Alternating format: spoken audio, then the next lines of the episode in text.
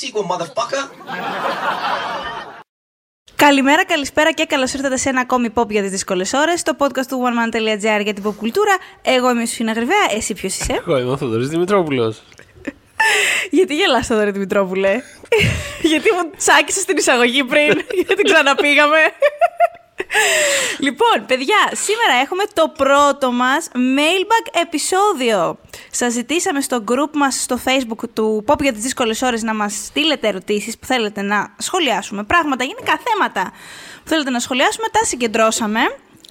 Γενικά, Βέβαια, υπά- εσείς συνεχίζετε να στέλνετε, αλλά εμείς πρέπει να το ηχογραφήσουμε αυτό. Α, οπότε... ναι. Δεν πειράζει. οπότε... Εντάξει, ναι. να σου πω κάτι, είναι ήδη αρκετά αυτά. Εννοώ, ε, εννοώ ξέρεις, ε, ζωή να Βγάζουμε έχουμε, την- αλλά εννοώ ότι αυτό. βγαίνει. Βγαίνει, Ε, βγαίνει οπότε, μια ώρα και...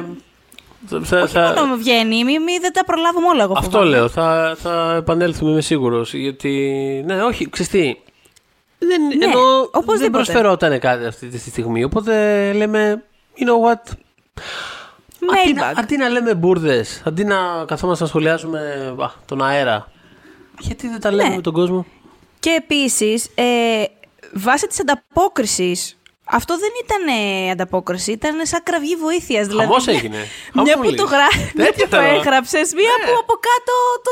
ε, σόψυχα βγήκαν. Τέτοια Και ήθελα θέλω να το... βλέπω, ναι. Ναι, και ήθελα να πω ότι ε, εάν ε, δεν αναπτυχθεί κάποιο θέμα που προτείνατε σήμερα, που είναι πολύ πιθανό απλώς να προσφέρετε περισσότερο για solo επεισόδιο. Οπότε να το ξεκαθαρίσουμε αυτό. Δεν είναι ότι θα παραγωνίσουμε κάτι, αλλά όντως, δηλαδή, δύο-τρεις προτάσεις που κάνατε αξίζουν να γίνουν και μόνες τους. Άστο που εμείς θα μπορούμε να αναφέρουμε κάτι σήμερα. Νομίζω θα επανέλθει αυτό το. Σε πολλά εισαγωγικά πρόβλημα, γιατί μόνο πρόβλημα δεν είναι. Αλλά αυτό ότι Ναι, κάποια. όπως, όπως είπαμε κάπου στο, σε κάποια από τις ε, υποσυζητήσεις αυτού του, του thread είναι καλό, καλό backdoor pilot ε, Ναι, κάποια ναι, ναι, θέματα. ναι. Δηλαδή να αφαιρθούμε Κάποια. λίγο, α, ξέρεις. Αλλά είναι- ναι, ναι, θα, δεν θα κάνουμε πασάλιμα, ρε παιδί μου, αλλά ξέρεις, θα δούμε να κάνουμε και μια σφιγμομέτρηση. Α πούμε, τι θα τραβάει, τι. ό- και να προχωρήσουμε. Λοιπόν, θες να ξεκινήσουμε, γιατί είναι πολλά. Δηλαδή και κάνα δυο, στείλατε δύο-τρει. Καταλάβατε. Ε, ε, σου, σου είπα, κραυγή, κραυγή βοήθειας και αγωνίας. Λοιπόν, νομίζω δικαιωματικά. γελάς. ε, νομίζω δικαιωματικά ε, ξεκινάμε. Καλά, με τον πρώτο πόστερ, τον πρώτο άνθρωπο που απάντησε και γενικώ τον πρώτο άνθρωπο που απαντάει σε όλα μας τα post, τον Κοσμά Ιωαλή- Ιωαννίδη Λεμονίδη. Τον πρώτο άνθρωπο. Τον πρώτο άνθρωπο. Είναι ο πρώτος άνθρωπος. Είναι. Εν τω μεταξύ, πρόσεξε. Πού είπες πρώτος άνθρωπος και πού μου πήγε το μυαλό. Επειδή θα, έχουμε, θα αναφερθούμε στον Μπρένταν Φρέιζερ, μου ήρθε στο μυαλό το Εντσίνο Man. Και κάπως, ξέρεις, που τον ξεπαγώσανε από την αυλή, που ήταν προϊστορικός άνθρωπος. Και σκέφτηκα παγωμένο τον Κοσμά αντί τον Μπρένταν Φρέιζερ. Τέλος πάντων, στην ώρα του αυτό. Ο οποίος Κοσμάς ε, ήθελε να κάνουμε ένα ranking της φιλμογραφίας ε, της φίλης του podcast φυσικά, ε, Γκρέτας Γκέρουιγκ. Ε, Γκρέτας Γκέρουιγκ. Της Γκρέτας, της Άννας της Βύσης. Ε, της Γκρέτα Γκέρουιγκ. Ε, κοίταξε να δεις. Ε, σίγουρα ε, για μένα δεν ξέρω αν θα. Δηλαδή μετά τις μικρές κυρίες, εγώ, εγώ προσωπικά, ε, ε, επειδή είναι και, και το βιβλίο μου, ας το πούμε έτσι, της παιδικής μου ηλικίας και Ναι. διαμόρφωσης και όλα αυτά που συνέβησαν στη ζωή μου, δύσκολα, δηλαδή μπορεί να κάνει καλύτερη ταινία από αυτή ενδεχομένως. Είναι πάρα πολύ νέα. Και εμείς νέοι. είμαστε. Καλά, να- δηλαδή, αν ζήσουμε μετά τον κορονοϊό και μετά από όλα αυτά, έχουμε να δούμε πολλές ταινίες της Γκρέτα Γκέρουιγκ, εύχομαι. Απλά και καλύτερη να κάνει, ξέρεις, πιο αγαπημένη μου δική της. Εσύ δεν θα έχεις αυτή ξέρω. πιο αγαπημένη, ναι.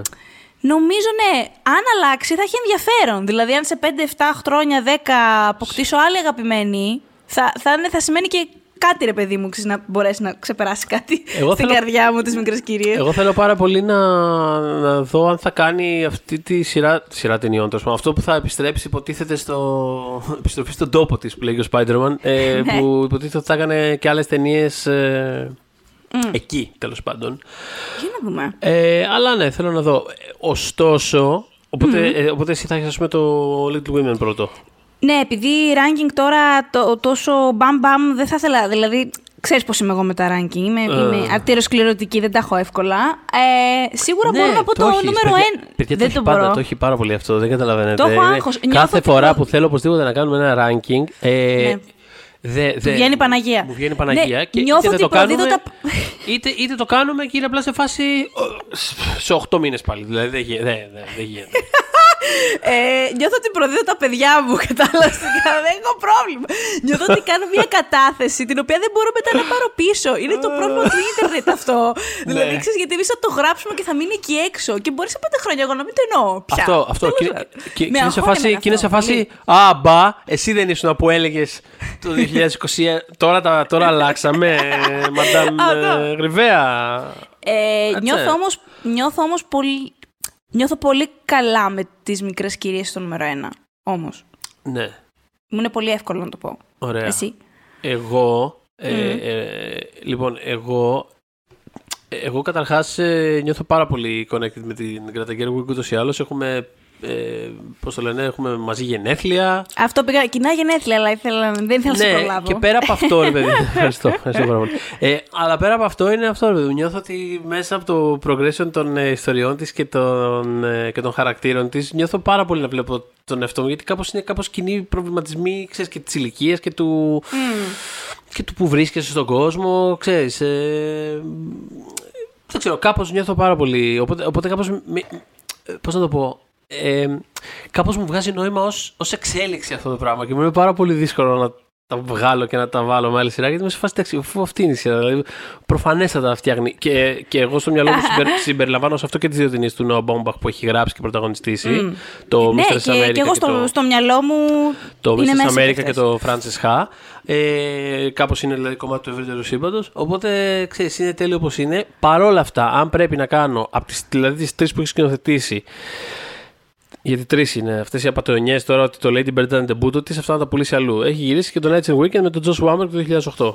λοιπον αλλού αυτά. Ό,τι γράφει δεν σβήνει. Όπως έλεγε και ο Σφίνα πριν από λίγο που φοβόταν για τις λίστες της. Πώς θα Έτσι. φαίνεται στο μέλλον, λοιπόν. Βλέπε, μην προκαλείς άγχος στους ανθρώπους. Να, τι παθαίνω εγώ μετά. λοιπόν Μην την αγχώνεις την Κρέτα Τι την Γκέρουιν. αγχώνεις. Συγγνώμη κατά κύριο για να μας ακούς. Εγώ είμαι πάρα πολύ φαν, δεν έχω κανένα πρόβλημα. Μη σε αγχώνω. Λοιπόν, οπότε αυτές τις πέντε θα βάζα στο 5 το Nights and Weekend, που εντάξει, πολύ ωραίο, αλλά it is what it is, δεν είναι κάτι. Είναι, ξέρεις, λίγο για να δούμε πώς πώς, πώς φτιάχνονται αυτά τα Πώς πράγματα. φτιάχνονται Είναι φάση. ταινίες, ναι. Ναι, πώς Μμ. γίνονται ταινίες. Ε, θα βάζα στο, στο 4 το Francis Ha, το οποίο είναι ridiculous γιατί είναι αριστούργημα. Ε, στο 3 το Little Women. Στο 2 το Lady Bird. Μμμ. Τέλεια ταινία. Σπουδαίο μοντάζ. Τα έχουμε ξαναπεί αυτά. Και στο νούμερο, και στο νούμερο 1 το Mistress America. Το οποίο επίσης είναι λίγο popular, έχω την αίσθηση σαν opinion. Είναι πολύ underrated ταινία. Για μένα είναι από τις αγαπημένες μου ταινίες ever. Και χαίρομαι πάρα Έβλεπε πολύ. τις προάλλες το Lady Bird ο Κώστας ο Μανιάτσος, ο συνάδελφός μας. Ναι, ναι. Και είχε στείλει κάτι screen caps τέλος πάντων. Ναι. Ε, και ήταν σε φάση για τη Σύρσα Ρόναν, εδώ τραβάω τη γραμμή. Και του, και του Τι; λέω, δεν είναι. Ναι, σημαίνει αυτό; εννοούσα ηλικιακά ότι. Επειδή έχει μεγαλώσει ο Κώστας. Του λέω, Ότι δεν συνδέθηκε «Κώστα, με το- δε- όχι, όχι, όχι. Ότι δε- του λέω δεν είναι όσο μικρή δείχνει, ούτε όσο μικρή Α. παίζει. You are allowed, σου επιτρέπεται.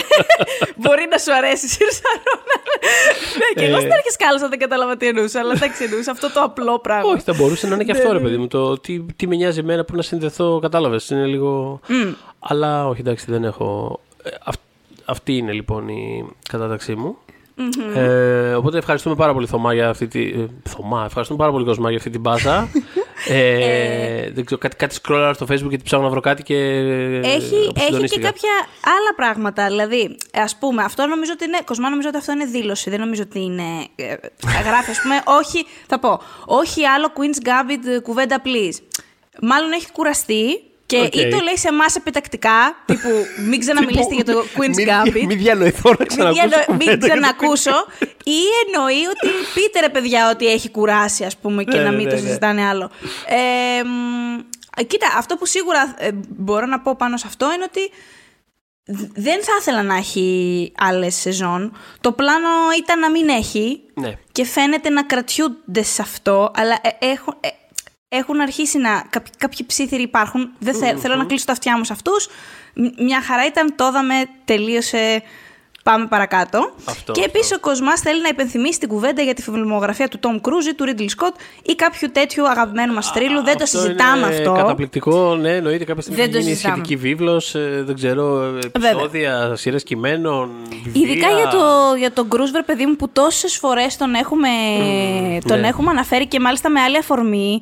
Θυμόμουν τις προάλλες το podcast που είχαμε κάνει με καλεσμένη τη Μίνα την Πυράκου για Ναι. την έκτη αίσθηση. Δεν θυμάμαι πώς είχε έρθει στην κουβέντα, αλλά κάπως είχε αναφερθεί ότι δεν, δεν το θεωρεί τόσο καλό ηθοποιό. Η, η Μίνα ήταν. νομι- Και, και θυμάμαι να, θυμάμαι να εκρήγνει και να φωνάζω μέσα στο σπίτι μας. μέσα στο σπίτι μας ήρθες. να μας πεις. δηλαδή νομίζω ότι ήταν σε εκείνο για την έκτη αίσθηση. και τώρα που είπα ε, μέσα στο σπίτι μας. Ναι. Επειδή του το χρώσταγα. Λοιπόν, ε, Απειλητικό, δρυμή, απειλητικό ναι, ξεκινάει όχι. αυτό, ναι. Δρυμή κατηγορώ. Ήθελα να το πω στο προηγούμενο podcast που ήταν για το Snyder Cut, Ναι. αλλά το ξέχασα. Ε, δρυμή κατηγορώ εναντίον Νίκου Σταματίνη, παρότι μας ε, παρομοίασε με κάτι πάρα πολύ όμορφο. Ε, έγραψε στο facebook του επίσης συνάδελφός μας ε, στο One Man, ο Νίκος, ότι όσοι περιμένουν, ό- όσοι έχουν ελπίδα το Snyder Cut να είναι καλό, είναι κάτι σαν ε, ρομαντικοί ήρωες του παρελθόντος. Το οποίο το είπε για φιλοφρόνης ο άνθρωπος που εξήγησε μετά, γιατί τα ζήτησα τα ρέστα. Ε, Έλα Αλλά εδώ, ήθελα ρε. να το Το, το αναφέρω, γιακά, έλα, ναι. έλα, έλα εδώ, ρε. Αυτό, αυτό. Από τα πέτα. Τέλος πάντων, επίσης, τελευταίο από Κοσμά, αγαπημένες τελευταίες σεζόν σειρών και χειρότερες. Αγαπημένες έχω πολλές. Ναι, πες Οπότε μια. θέλω πολύ. Οκ. Εντάξει, αυτό είναι Α, πολύ μου- θέμα για ανάπτυξη. Α πούμε, θεωρώ ότι το Americans είχε μια πάρα πολύ καλή Πολύ τελευταία ωραία τελευταία σεζόν. σεζόν, Τρομερή ναι. τελευταία σεζόν. Ε, μ, πο- πολλά. Ε, ενώ ας πούμε χειρότερο, μου έρχεται πολύ πιο εύκολα. Ε, Αχα. πολύ αγαπημένη μου σειρά το Sons of Anarchy, από τις χειρότερες τελευταίες σεζόν που έχω δει στη ζωή μου. Οκ. Ένιωθα ότι σε κάθε επεισόδιο με μουτζώνουν και με κατουράνε. Δηλαδή δεν υπήρχε αυτό. Χριστός Από όλα τα Παναγιώτη. επεισόδια μου άρεσε, νομίζω, ένα και μετά λίγο το φινάλε. Ε, τίποτα, ήταν πολύ μεγάλη απογοήτευση γιατί ε, ένιωθα ότι σε ένα βαθμό εμ, ενώ έχεις- ε, ε, πώς να πω, σε, σε κάποια, επί- σε, σε ένα αλφα επίπεδο, όχι τρομερά πολύ, αλλά οκ, σε ένα αλφα επίπεδο πρόδωσε λίγο κάποιες ας πούμε αξίες της σειράς Οκ. και αρκετά για shock value. Δηλαδή δεν αναφέρομαι τόσο στην κατάληξη του Jax όσο σε περιφερειακών χαρακτήρων, αλλά μ, εξακολουθεί να είναι ε, σειρά που αγαπώ πολύ βέβαια, δεν, δεν αλλάζει αυτό, αλλά η τελευταία σεζόν πραγματικά τι σκεφτόσασταν; Για πες εσύ.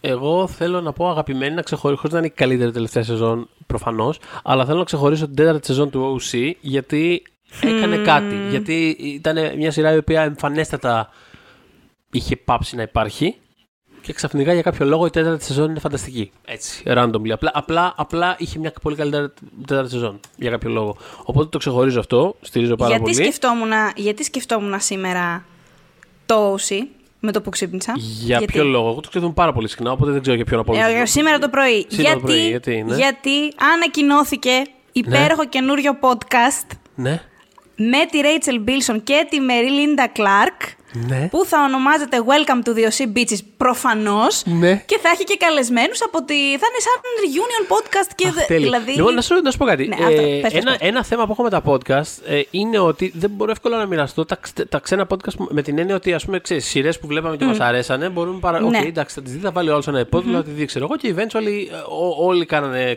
catch up και τη βιομηχανία εδώ πέρα η, η ντόπια, οπότε έρχονται πλέον όλες οι σειρές και δεν έχουμε κανένα τέτοιο πρόβλημα. Με τα podcast υπάρχει πρόβλημα. Δηλαδή τώρα εγώ αυτό θέλω να το ακούσω, να το μοιραστώ. Ποιο το... ε, Κατάλαβες, είναι λίγο πιο... Πρέπει ίσως Ναι. να τα μεταγλωτίζουμε, δηλαδή να το σκεφτούμε αυτό το πράγμα. Ίσως να μεταγλωτίζουμε τα podcast που μας αρέσουν ε, και να τα κάνουμε τύπου ε, η 24 Media φέρνει αποκλειστικά το podcast ε, Welcome to the OC Beaches και να είναι μεταγλωτισμένο. Εμείς, ε, καλά Θα είναι φέρουμε- ότι θα το μεταγλωτήσουμε. Δεν θα Εννοείται. φέρετε στο σπίτι μας όσοι για να το μεταγλωτήσουν άλλοι. Θα Αυτό. κάνουμε όλες τις φωνές. το ταλέντο το έχουμε. Φωνές. Ακριβώς. Ε, Καλά, εσύ σίγουρα. Ε, εγώ μπορώ να κάνω τον αφηγητή. Λοιπόν, ε, θα κάνω τις διαφημίσεις εγώ. Λοιπόν, ε, ε, πετάω απλά μια ιδέα να υπάρχει. Οπότε αυτό το ουσί ήθελα να πω.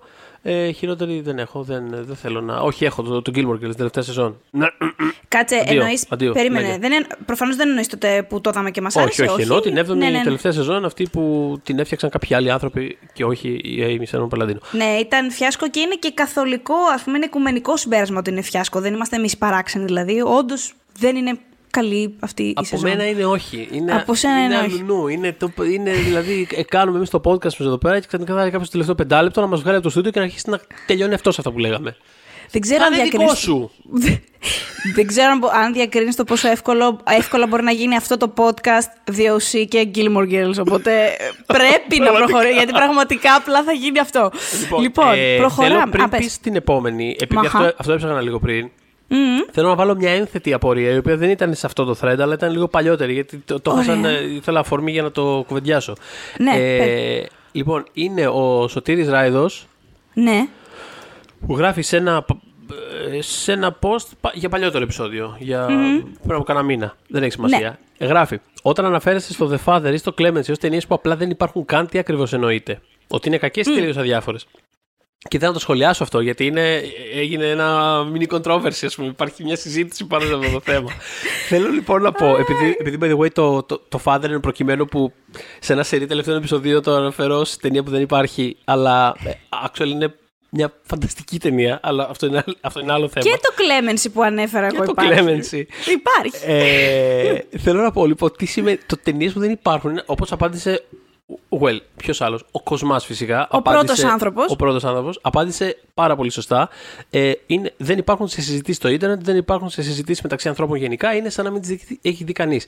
Είναι, είναι ένα πράγμα το οποίο είναι ανεξάρτητο από την ε, actual αξία της ταινίας. Δηλαδή, πώς να το πω. Σκεφτόμουν mm. πρόσφατα, ας πούμε, μια από τις αγαπημένες μου περσινές ταινίες, ενός από τους αγαπημένους μου σκηνοθέτες ever, το Let Them All Talk του Steven Soderbergh.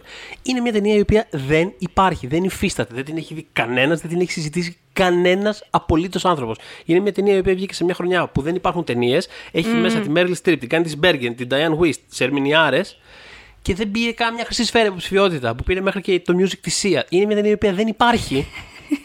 τη λατρεύω. Δηλαδή, θέλω να πω, είναι τελείως ανεξάρτητα αυτά τα πράγματα. Και... Δεν τι υποτιμάμε αυτές τις ταινίες. Εννοούμε κάτι άλλο απλά. Αυτό είναι. Ναι. Μπορεί, μπορεί να είναι και κακές ταινίες. Δεν είναι θέμα. Απλά είναι, είναι, είναι ένα άλλο. Είναι ένα σύμβατο. Είναι ένα άλλο μέτρικ. Τελείως ξέρω εγώ. Είναι μια ταινία η οποία σε βάζει. Ξέρεις, συζητάμε εδώ και 7 μήνες για τα Όσκαρ με τις ίδιες 6,5 ταινίες, ξέρω εγώ. Mm. Το καημένο το Father ούτε είχε βγει πουθενά, ούτε είχε παιχτεί τίποτα. Ήταν μια ταινία η οποία, άμα σου λέγανε ότι είχε φτιαχτεί απλά για να, ε, ε πώς λένε, να προμοτάρουν το, την αφίσα του για πλάκα, ας πούμε, στα, ε, στις διαφημίσεις του Variety, τύπου ψηφίστε τον Άντωνι Χόπκινς, και να μην είσαι σίγουρος αν παίζει όντω σε ταινία, θα το πίστευες ναι. κάπως. Ένα τέτοιο πράγμα. Τέλος πάντων, πάρα πολύ καλή ταινία, by the way. Άσχετο αυτό. Ε, οπότε ήθελα να το. Να Πάρα πολύ καλά έκανες. Την... Και θα επανέλθουμε στο σωτήρι ούτως ή άλλως, γιατί έχει στείλει και, και για αυτό Α, το podcast. Έχουμε ερώτηση πιο κάτω του σωτήρι. Απλά παιδιά τις έχω βάλει σε μια σειρά για να... γιατί θα, θα χαθούμε. Τις έχει λοιπόν, βάλει σε μια σειρά για να έρχομαι εγώ και να χαλάω τη σειρά. Αυτή είναι η φάση. Αυτό γίνεται. Όχι, αυτό, αυτό, αυτό, α, αυτό ήταν ε, σαν spin-off. Ήταν από άλλο ναι, ναι, post. Ναι. Δεν μας πειράζει. λοιπόν, Απόστολος Γκούφας, να συζητηθεί η κατηγορία του ντοκιμαντέρ στα Όσκαρ. Λοιπόν, παιδιά, η κατηγορία του ντοκιμαντέρ στα Oscar και το, το, τύπου You heard it here first. Το γράφαμε στο One Man, το γράφαμε στο One Man. Είναι από τις πιο στιβαρές φέτος. Είναι μια πάρα πολύ καλή κατηγορία. Δηλαδή, θυμάμαι το 16 να έχω ενθουσιαστεί με την κατηγορία animation. Ήταν όλα τέλεια, δεν υπήρχε ψεγάδι. Και φέτος είναι πολύ καλό το animation, by the ναι. Ε, σαν το 16 δεν είναι. Λοιπόν, ε, το. Άλλη σοδιά. Ε, το, άλλη σοδιά. Άλλη συγκομιδή. Ε, Φέτος λοιπόν έχω πάθει τέτοια πόρωση με την κατηγορία ντοκιμαντέρ. Mm-hmm. Δυστυχώς μου λείπει το collective. Ε, το έχει δει όμως ο Θοδωρής. Καλά, δεν αμφιβάλλω την εταινιάρα γιατί. Το έχω πραγματικά... δει και μάλιστα δύο φορές. Μου άρεσε πάρα πολύ το, mm. το collective. Ε, είναι. Καταρχάς έχει, έχει κάνει το φετινό double. Έχει κάνει το, το Honeyland. Mm. Έχει κάνει, δηλαδή έχει προταθεί και για. Έκανε Honeyland, ναι. Έκανε Honeyland. έχει προταθεί και για ξενόγλωσσα και για ντοκιμαντέρ. Ε, και είναι τίποτα. Για μια φωτιά που ξεσπάσει ένα κλαμπ στο, στο τέλος μιας συναυλίας και τραυματίζονται άνθρωποι και μετά πάνε στο νοσοκομείο, πεθαίνουν ε, από τη σημεία που πάθανε τέλος πάντων. Και κάπως αυτό το πράγμα ξεκινά ένα ρεπορτάζ το οποίο απλά ξετυλίγει. Ε, ένα... Διαφθορά, ε. Μια απίστευτη mm. διαφθορά, ξέρω εγώ, που φτάνει, δηλαδή αρχίζουν μετά και πεθαίνουν πολιτικοί. Δηλαδή γίνεται μια ακραία κατάσταση. Ε, το οποίο δηλαδή είναι και πολύ procedural γιατί είναι, ξέρεις, είναι οι δημοσιογράφοι λίγο πώς να το ερευνήσουμε. Μετά κάθονται και συγκρίνουν ε, τους, ε, τους αριθμούς, τις ποσότητες. Πρέπει ε, πώς το λένε, να είναι αυτό το επίπεδο του, δεν τα ξέρω κιόλας, στο νοσοκομείο ή όχι. Ε, είναι, είναι πραγματικά πάρα πολύ συναρπαστικό. Και εντάξει, δεν νομίζω ότι θα κερδίσει βέβαια, αλλά μάλλον. Καλά, όχι, δεν θα κερδίσει. δεν ξέρει. Δεν ξέρεις. Ναι. Δεν ξέ... ναι, εντάξει, δεν ξέρεις. ξέρω εγώ. Είναι, είναι περίεργη, παιδιά, είναι, είναι περίεργη χρονιά η φετινή. Δεν ξέρω. Δηλαδή, ναι. Θα... ναι, δεν, δεν, δηλαδή δεν. Λοιπόν, μετά έχουμε το Creep Camp που μπορείτε να δείτε στο Netflix, το οποίο εμένα με είχε συγκινήσει πάρα πολύ όταν το είχα πρωτοδεί και έχει κρατήσει και το hype του. Το είδα πολύ πρόσφατα, ναι. αλλά θυμώ, το είχα δει το είδα πάρα πολύ πρόσφατα και το βρήκα συμπαθές. Πολύ, δηλαδή μια χαρά καλοφτιαγμένο, αλλά αυτό mm-hmm. θυμόμουν ότι ε, από την πρώτη στιγμή εσύ ήσουν πολύ μου είχε αρέσει πολύ. Δεν είναι η αγαπημένη μου από τις πέντε, αλλά ε, μου είχε αρέσει πολύ. Μου είχε συγκινήσει το πώς, καταρχάς, είναι, αφορά μια, τέλος πάντων, άγνωστη στους περισσότερους, σε εμάς σίγουρα επανάσταση με έναν τρόπο, γιατί ε, ξεκινάει από μία κατασκήνωση ε, που αφορούσε παιδιά με ειδικές ανάγκες, ε, τύπου 500 μέτρα από το Woodstock που λέει ο λόγος, εκεί ναι. στα 70s, οπότε ε, συνέβαιναν μαζί αυτά, πηγαίνανε εκεί τα παιδιά εκείνα για καλοκαίρι για να παραθερήσουν και ε, μπορούσαν να είναι ο εαυτός τους. Ε, πέρα από τη φροντίδα που, που είχαν εκεί ήταν και ένα πάρα πολύ πρόσφορο έδαφος για, για συζητήσεις, για τη ζωή, για φιλοσοφικές ας πούμε κουβέντες, αλλά και να, να ζήσουν τον έρωτα όπως όλοι εμείς και γενικώ να ζήσουν σαν παιδιά. Και αυτό τους έδωσε ε, μια αίσθηση ας πούμε αυτενέργειας και έναν δυναμισμό και η ταινία σε πάει στο πώς αυτοί οι άνθρωποι, κάποιοι από αυτούς τους άνθρωπους που υπήρξαν σε αυτή την κατασκήνωση και έγιναν φίλοι, ήταν αργότερα οι άνθρωποι που ε, διεκδίκησαν δικαιώματα για τα άτομα με ειδικές ανάγκες σε πολύ όμως ακραίες συνθήκες. Δηλαδή, ε, δείτε το ντοκιμαντέρ, ε, υπέστησαν διανόητα πράγματα, δηλαδή για μένα κακοποιητικά κιόλας ε, ορισμένα πράγματα που, που τους συνέβησαν όσο διεκδικούσαν αυτά τους τα, τα δικαιώματα και η νομοθεσία που τώρα υπάρχει στις Ηνωμένες Πολιτείες ε, οφείλεται όχι μόνο σε αυτούς αλλά και σε αυτούς, οπότε έχει αυτό το ενδιαφέρον. Έχουμε το Mole Agent, το οποίο το είδα τώρα στο φεστιβάλ Ντοκιμαντέρ Θεσσαλονίκης. Ναι, ναι, ναι. Ε, άλλο που μου. Είναι μια τόσο γλυκιά ταινία. Αφορά έναν. ναι, έναν υπέροχο παππού, ο οποίος ας πούμε προσλαμβάνεται από έναν detective ε, για λογαριασμό μιας γυναίκας που έχει τη μητέρα της μέσα σε ένα ε, γυροκομείο και θέλει να μπει κάποιος παππούς και να δει εάν η μητέρα της ε, φροντίζεται και όπως πρέπει ή κακοποιείται ναι. οτιδήποτε. Ναι. Οπότε δίνουν σε αυτόν τον παππού ε, ειδικά γυαλιά, ας πούμε, τύπου 007, ώστε να μπορεί να παίρνει φωτογραφίες και βίντεο ε, όταν τα φοράει. Ε, πρέπει κάθε μέρα να δίνει ραπόρτο στον detective να του εξηγεί την, την κατάσταση, πώς έχουν τα πράγματα, αλλά γενικά όλη αυτή η ταινία τελικά εξελίσσεται... Ε, περισσότερο είναι, είναι, είναι, είναι πολύ γλυκιά και, και ευχάριστη, αλλά έχει να κάνει κυρίως με το πώς παραγωνίζεται η τρίτη ηλικία. Ναι. Και είναι μια ταινία η οποία λογικά ευνοήθηκε πολύ από το γεγονό. Είναι, είναι καταρχάς δεν είναι αγγλόφωνη η ταινία. Είναι, είναι η ταινία που έστειλε η Χιλή για το ξενόγλωσσο Όσκαρ, για το διεθνές φιλμ, όπως το λέμε από φέτος. Δεν μπήκε στις υποψηφιότητες του διεθνούς φιλμ, αλλά και μόνο το γεγονός ότι μπήκε στη shortlist σίγουρα έκανε, ε, έκανε μέλη της Ακαδημίας να το δουν, οπότε σίγουρα ευνοήθηκε από αυτό το γεγονός και μπήκε για καλύτερο ντοκιμαντέρ. Ναι, 100%. Χωρίς, να έχει προταθεί για το. Ε, οπότε, ναι, και τι άλλο έχουμε. Και έχουμε, έχουμε το My Octopus έχουμε το χταπόδι, το My Octopus Teacher. Whatever. Ενώ δεν. Εντάξει. Εν τω μεταξύ, αυτή η ταινία. Να, Μιλώντας για ευνοημένες ταινίες, η συγκεκριμένη, ενώ. Γιατί είχα κάνει μια λίστα με τα 35 καλύτερα ντοκιμαντέρ που μπορείς να δεις στο Netflix και το είχα βάλει μέσα. Ε, γιατί το, το είχα βάλει, γιατί το βλέπα όταν είχε πρωτοβγεί, είχε μπει σε πολλές λίστες προτάσεων. Και όντως το είχα δει. Και ήταν ωραίο και το είχα βάλει στη λίστα. Παρ' όλα αυτά, δεν είχε μετά το Πώς να σου πω, ένιωθω ότι δεν είχε το hype που θα το κρατούσε. Βασικά σίγουρα δεν είχε το hype, ε, φαινόταν που θα το κρατούσε για να φτάσει μέχρι τα Όσκαρ. Δηλαδή, άλλες ταινίες περίμε... και του Netflix του ίδιου τις περίμενα περισσότερο από ό,τι περίμενα το My Octopus Teacher. Ποιο, Προέκυψε πάντως. Ο περίμενε, Ε, ποιο θα περίμενες, από το Netflix; Ναι, Γιατί- ε, Dick Johnson is dead. Δηλαδή, Α, ναι. θεωρώ ότι αυτό είχε, είχε, ήταν πιο κοντά στο... Χρονικά, τέλος πάντων, είχε μια πιο ευνοϊκή Ναι, ναι, ημερομηνία καλά, κρίνει και καλύτερη κυκλοφορίας ταινία, και είχε και πολλές Είχε πολλές περισσότερες κριτικές. Δηλαδή το είχαν δει περισσότεροι άνθρωποι. Αυτό εννοώ. Δεν είναι ότι άμα έχεις πολλές κριτικές κάτι. Αλλά Ναι, ναι, ναι. ε, ε, ε, υπήρχε πολύ περισσότερο. Ε, δεν ξέρω, ίσως έκανε. Ξέρεις, ε, υπήρξε μάχη μεταξύ εκείνου και του Mall Agent, γιατί είναι λίγο παραπλήσια και κέρδισε το Mall Agent. Δεν ξέρω. Ε, Ναι, ναι, Το, το, το ακούω αυτό που λες.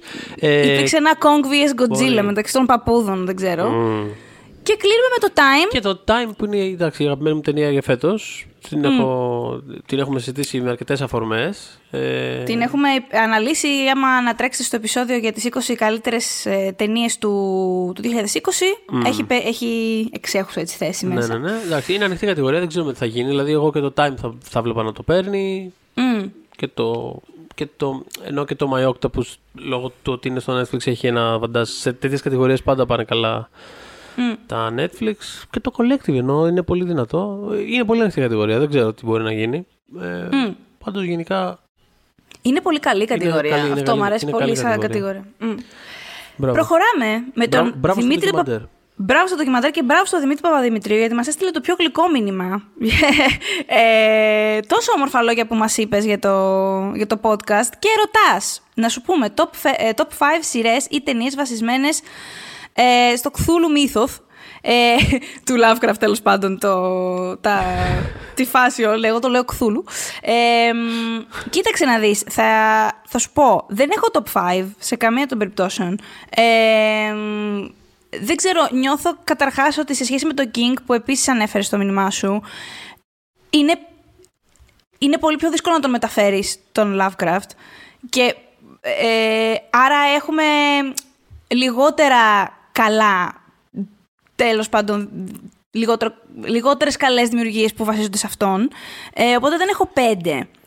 Έχω σίγουρα το Lovecraft Country, όμως, το οποίο το λάτρεψα, τη σειρά, ε, του HBO πέρσι. Ήταν μια από τις αγαπημένες μου σειρές πέρσι.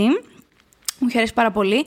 Και επίσης, αλλά αυτό τώρα δεν ξέρω, δεν, θα έλεγα να μην δεθούμε με, με την προοπτική. Ε, θα εξηγήσω γιατί, θα σου πω. Είναι το, μου είχε αρέσει πολύ το Color Out of Space. Ναι, οκ. Ε, ναι. ναι, με το τον, έλεγα, ναι. ε, με τον Nicolas Cage. ναι. Ε, μου είχε αρέσει αυτή η ταινία λοιπόν και πολύ κιόλας. Ε, αλλά υποτίθεται ότι ο, μετά από. Τέλος πάντων ήταν ένα, με- μεγα, ένα ηχηρό comeback του σκηνοθέτη του, του Richard Stanley Stanley. μετά από μια εικοσαετία, δε- νομίζω. νομίζω. Ε, μ, Παρ' όλα αυτά, ε, έκα, τέλος πάντων έκανε την ταινία, έχει πάρα πολύ καλές κριτικές και ε- είναι παραγωγή κιόλας του, του Elijah Wood που έχει μια εταιρεία παραγωγής που θέλει να σπρώξει τέτοια πράγματα. Ε, μ, αλλά ενώ ήταν να προχωρήσει και με άλλη ταινία σε αυτό το σύμπαν, το Dunwich Horror, ε, λόγω των ε, κα- κατηγοριών κακοποίησης που, που υπάρχουν εναντίον του, η εταιρεία παραγωγής του Wood ε, μ, τον απομάκρυνε από το project. Οπότε δεν ξέρω, αυτή τη στιγμή δεν ξέρουμε τίποτα για την ταινία την επόμενη, αν θα, θα γίνει, δεν θα, θα φέρουν άλλο σκηνοθέτη, θα γίνει καν... Δεν ξέρω. Πάντως- Αλλά αυτά είναι τα δύο που μπορώ να ξεχωρίσω. Πάντως αυτό είναι, ναι, όχι. Ε, ε, εγώ μπορώ να πω το Lighthouse. Σωστό. Εννοώ με έχεις Σωστό. καλύψει, δεν δεν συμφωνώ. Ε, αλλά. Ε, ξέρεις ποιο θα μπορούσε να είναι επίσης μέσα. Ε, το Cabin in the το Woods θα ξέρεις. μπορούσε επίσης. Ω μια ευρύτερη. Ε, Ναι. Και θύμισε μου τη, την ταινία, ε, αχ, την ταινία με την Μπορτμαν. Ε, Την ταινία με την Από τον Ex Machina. Κοίτα, θέλω, Τζάκι. έχω... Α, το. Όχι. Ο- Ε, μ, Ε, τώρα μας κάλωσα. Είναι αυτή η στιγμή. Ε, στο podcast που παθαίνουμε αυτό το πράγμα και τρέχουμε στο Google να δούμε ποιος το... Λοιπόν, το Annihilation, ας το καλό Annihilation, πια. μπράβο. Λοιπόν, και χαίρομαι- αυτό. ε, Χαίρομαι που μας ακούει ο κόσμος να μιλάμε για ταινίες. Ε, και αυτό είναι σαφέστατα επηρεασμένο. Νομίζω ότι επειδή ο Lovecraft είναι λίγο δύσκολο να αποδοθεί, επειδή είναι πολύ κεφαλικός ο τρόμος του. ε, μπορεί πιο εύκολα να επηρεάσει Αυτό, παρά να αυτό μεταφερθεί βασικά. ο ίδιος αυτούσιος και να... Νομίζω, νομίζω. Αυτό, ε, νομίζω αυτό έχει φανεί στο- από τη- την ιστορία των adaptations του. Πάντως, ε, αν, αν έχεις, ε, Δημήτρη, να κάνεις κάποια πρόταση, ε, pop για τις δύσκολες ώρες στο γκρουπάκι, στο facebook, γράψε και θα δούμε. Και λοιπόν, ε, αγαπημένη, αγαπημένη ερώτηση. Βέβαια λέει ranking, δεν μπορώ να κάνω ranking. Όχι γιατί δεν, ε, το, δεν, δεν μου πάει η καρδιά, αλλά γιατί πραγματικά είναι όλα μοναδικά. Ε, Ηράκλειτος Παπαδόπουλος, φίλος του podcast και καλεσμένος μας, ε, τότε στα επεισόδια που είχαμε κάνει για τα Star Wars. Ε, ranking εκπομπές όπρα. δηλαδή, δεν ξέρω από πού να... Εντάξει, προφανώς, προφανώς Tom Cruise ε, να τσιρίζει και να ουρλιάζει και να την πιάνει και να την. Ε, ε, ε, πώς να το πω. Manhandling σχε- σχεδόν. Ε, είναι, είναι το νούμερο ένα αυτό της τηλεόρασης. Δεν είναι το νούμερο ένα της όπρα. Δηλαδή θυμάμαι είχε κάνει κάποια στιγμή ένα ranking με επεισόδια το Ringer πριν κάποια χρόνια. Είχε κάνει Ναι. τα 100 καλύτερα επεισόδια της τηλεόρασης. Κάτι τέτοιο. Και η- αυτή η εκπομπή ήταν μέσα. Δηλαδή δεν γίνεται να μιλήσεις, νομίζω, για την Αμερικανική τηλεόραση και να μην αναφέρεις αυτό το γεγονός σε Είναι κάποιο αλήθεια. context. Είναι πολύ δύσκολο. Είναι Ναι. πολύ δύσκολο. Είναι Ε, αλήθεια. Εγώ την άκουσα πρόσφατα βλέποντας ξανά το Princess and the Frog που έβλεπα. Άσχετο. Ναι, απλά αυτό ήταν. Ε, αλλά κατά τα άλλα, ναι, οι αναφορές μου είναι, είναι κινηματογραφικές περισσότερο. Ε, Αλλά εσύ έχεις, έχεις και άλλα τηλεοπτικά. Έχω, ναι, Έχει; ναι. Ε, πες τα. έχω, έχω. Αυτό βέβαια δεν ήμουν τύπου ούτε ενός όταν συνέβη, αλλά βρέθηκε στη ζωή μου ευτυχώς αργότερα. Αχα. Ε, δεν θα το. Σας παρακαλώ, γκουγκλάρετε το, γιατί λογικά δεν ξέρω, μπορεί να έχετε πέσει και πάνω του. Κάποια στιγμή, όταν είχε χάσει πάρα πολλά κιλά η, η όπρα το 88, γενικά η φάση της με τα κιλά είναι καταγεγραμμένη ε, full και, και από την ίδια. Δηλαδή, είναι κάτι που το επικοινωνεί πάρα πολύ στον κόσμο και νομίζω τώρα έχει βρει μια υγιή σχέση με το φαγητό. Έτσι λέει τουλάχιστον και νομίζω ότι της φαίνεται. Το 88 όμως που ήταν σε φάση, υπήρχε αυτό το, το diet culture το τόσο έντονο που σκάγανε 7 διαφορετικά brands δια, διατροφών. Να κάνουν, ε, Είχε κάνει και εκείνη ένα τέτοιο, ένα από τα πολλά θα ακολούθησαν κι άλλα και θεώρησε normal να σκάσει στο σετ σέρνοντας ε, ένα μπλόκο ε, ε, λίπους.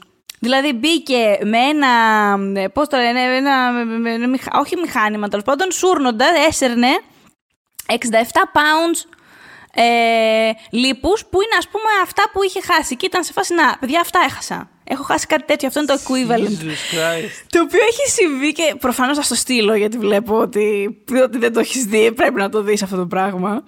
Ε, αλλά καλά, εννοείται το You get a car and you get a car και όλοι get a car. Ε, που θα ήθελα πάρα πολύ να είμαι σε αυτό το κοινό εγώ τότε, Ναι. να μου είχε δώσει και εμένα αυτοκίνητο. Τέλος πάντων όμως, ε, αυτά, αυτά τα τρία από όπρα είναι τα πιο χαρακτηριστικά έτσι, αν μιλάμε για σόβαρα πράγματα. Ε, είναι αυτά και είναι το γεγονός ότι μας έχει φορτώσει τον ε, Dr. Oz και τον Dr. Phil. Εντάξει, τους έχει κάνει φίρμες, βγάζουν εκατομμύρια αυτοί οι άνθρωποι. Λοιπόν, ο Dr. Oz είναι ένας τσαρλατάνος. Εντάξει, δεν είναι, δηλαδή δεν υπάρχει, δεν υπάρχει, δεν υπάρχουν γνώσεις, δεν είναι, δηλαδή ο- τύπου ο ιατρικός κόσμος τον έχει απορρίψει πολλάκις ε, στο παρελθόν. Μην ακούτε, αν βλέπετε Dr. Oz γενικά μην ακούτε ό,τι λέει. Και έχουμε και τον Dr. Phil, το Μουστακαλί που λέει και ο, ο Γιάννης, ότι ε, που, που τον αγαπάει η μαμά του τέλος πάντων, ο οποίος δεν είναι, είναι δόκτωρ με την έννοια, έχει διδακτορικό κάνει στη φιλοσοφία. Δεν είναι γιατρός. Δεν είναι ψυχολόγος, δεν είναι ψυχίατρος, δεν είναι τέτοια πράγματα. Τέλος πάντων. Μας έχει δώσει βέβαια το... Ε, how about that, αλλά εντάξει, την, την Bad Baby, πώς τη λένε. Ε, άλλο virality από εκεί φανταστικό. Η Bad Τέλος Baby πάντων- λες. Ναι, μπράβο, Bad Baby, την είπα Bad Baby. Έχει τουλάχιστον Ε, μία ναι. κομματάρα, οπότε εντάξει.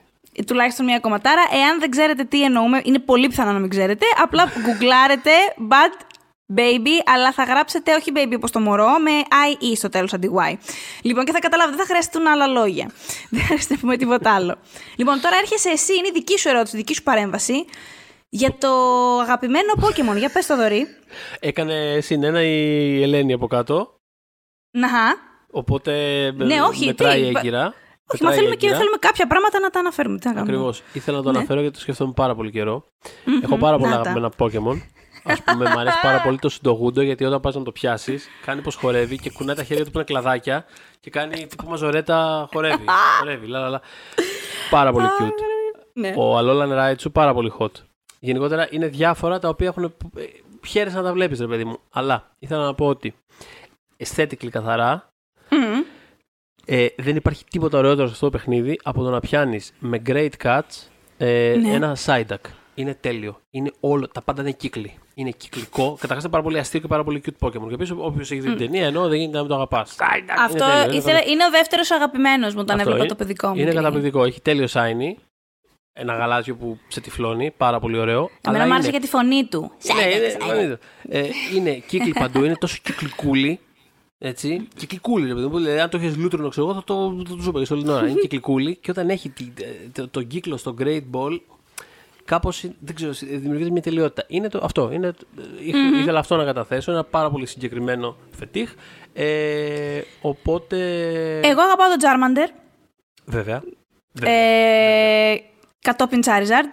Ε, Ναι. οι, οι, οι, οι λόγοι μου είναι καθαρά αισθητικοί. Το κριτήριό μου ήταν αυτό με τα Pokémon, γιατί τα Pokémon όταν ήμουν μικρή δεν με τρέλαιναν και μου σπάγαν τα νεύρα όλοι που σκάγανε με τις κάρτες στο σχολείο όλες και δεν είχαμε τίποτα άλλο να κάνουμε. Βέβαια δεν είχαμε και πάρα πολλά να κάνουμε τώρα που το σκέφτομαι, δημοτικό ήμασταν, αλλά τέλος πάντων. Ε, ε, αυτό το.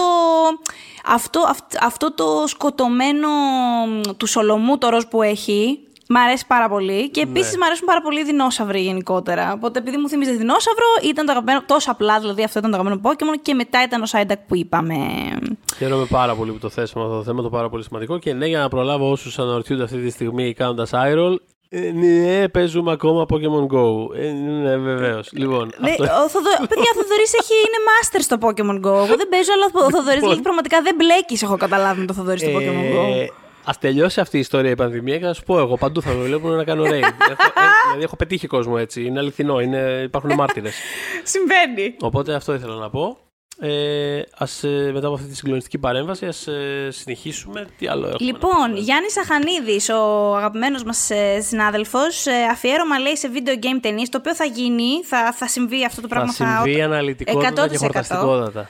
Κυρίως λέει γιατί πρέπει όλοι να ξαναδούμε το Super Mario Brothers και το Street Fighter. Λοιπόν, άκου να δεις, γιατί έχω feelings. Όταν είχε βγει το Mortal Kombat, το trailer, και είχα γράψει με αυτό αφιέρωμα στο Mortal Kombat το 90s, μέσα είχα εναντίσει αυτές τις δύο ταινίες.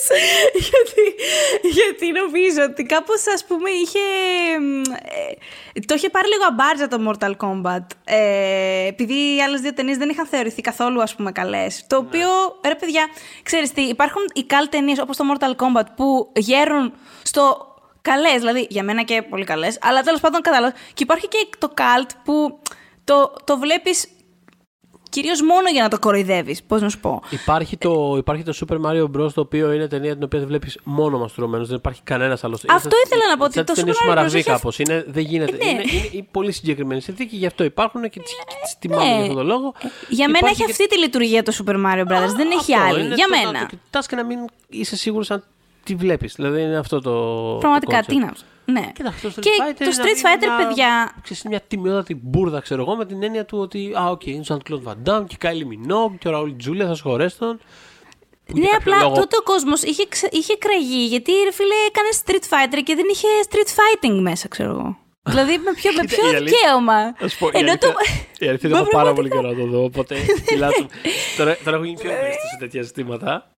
Έτσι. Αλλά είμαι το σίγουρος Mortal ότι- Kombat είχε κλωτσομπουνίδι. Καλά, και εννοείται. μάλιστα όταν το είχαν Αλλά τεστάρει. προφανώς, με αυτό το σκηνοθέτη εννοώ ότι το Ναι, μόνο σίγουρο και θα ο- πάρεις. Όταν το είχαν τεστάρει και στα πρώτα κοινά που το είχαν δείξει πολύ πριν βγει για feedback και τέτοια και ήταν φαν του παιχνιδιού και τους είπαν ρε παιδιά, θέλει και άλλη μάχη. Δεν έχετε πολλές. Τους άκουσα τους ανθρώπου. Θα βάλουμε και άλλο κλωτσομπουνίδι. Πόσο κλωτσομπουνίδι θέλετε; Και, του, και βγήκε σε καλό. Είναι από αυτές τις περιστάσεις που ακούς τον κόσμο, που είναι ο κόσμος που σε αφορά στην τελική. Γιατί όντως, κυρίως οι gamers, ας πούμε, είναι το core group. Και μετά ήμασταν όλοι οι άλλοι που αγαπήσαμε την ταινία. Αλλά εκεί, εκείνοι σίγουρα θα πήγαιναν να το δουν. Ε, θέλουν, ξέρουν τι θέλουν να δουν. Εκτός, θέλουν να δουν εκτός, αν κλωτσομπουνίδια. μιλάμε, εκτός αν μιλάμε για τις μετέπειτα ταινίες του Paul W. Anderson που τις ε, συχαίνονται οι gamers και τις εκτιμούν μόνο Τι κάποιοι πράγμα είναι αυτό; πυροβολημένοι σαν εμένα. τέλος πάντων. Ε, αυτό είναι άλλο. Νομίζω θα αναλυθεί πάντως. Δηλαδή όταν με το καλό κάνουμε την, ε, Οπωσδήποτε. Την, και για ε, ζέστα, άμα video μπείτε game. να διαβάσετε και το άρθρο μου, νομίζω θα το εκτιμήσετε γιατί το είχα γράψει μία η ώρα στο κινητό. Α, αυτά είναι τα καλύτερα. Αυτά είναι τα καλύτερα. Αυτό είναι από την καρδιά μέσα, γι' αυτό, Αυτό, το λέω. αυτό, αλλιώς δεν το αυτό. ανέφερα.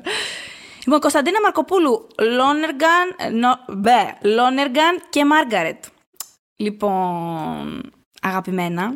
Λοιπόν, Και ο άνθρωπος και η ταινία. εγώ θέλω να πω ότι είδα το Margaret ξανά πριν από λίγες μέρες κατά σύμπτωση, γιατί κάναμε ένα, Ω. ένα, πώς το λένε, ένα αυτοσχέδιο φεστιβάλ με φίλους που βλέπαμε ταινίες με ας πούμε, προβληματική παραγωγή ή τέλος πάντων, γενικότερα διάφορα προβληματικά aspects στην παραγωγή τους, στην κυκλοφορία τους, με αφορμή το Justice League φυσικά. Ε, και είδαμε ξέρεις, από Κλεοπάτρα μέχρι Waterworld, μέχρι το Margaret, ε, μέχρι τι, τι άλλο ήταν, δεν θυμάμαι. το, το, δεν ξέρω, το, τους εραστές γέφυρας του Λέος Καράξ, ε, ε, το Playtime τους Τσακτατή. Ε, Καταστροφικά πράγματα τέλος πάντων, για διάφορους λόγους. Το Μάγο του Όζου. Τέλος πάντων, και είδαμε το Πω, Margaret. πω. Ναι.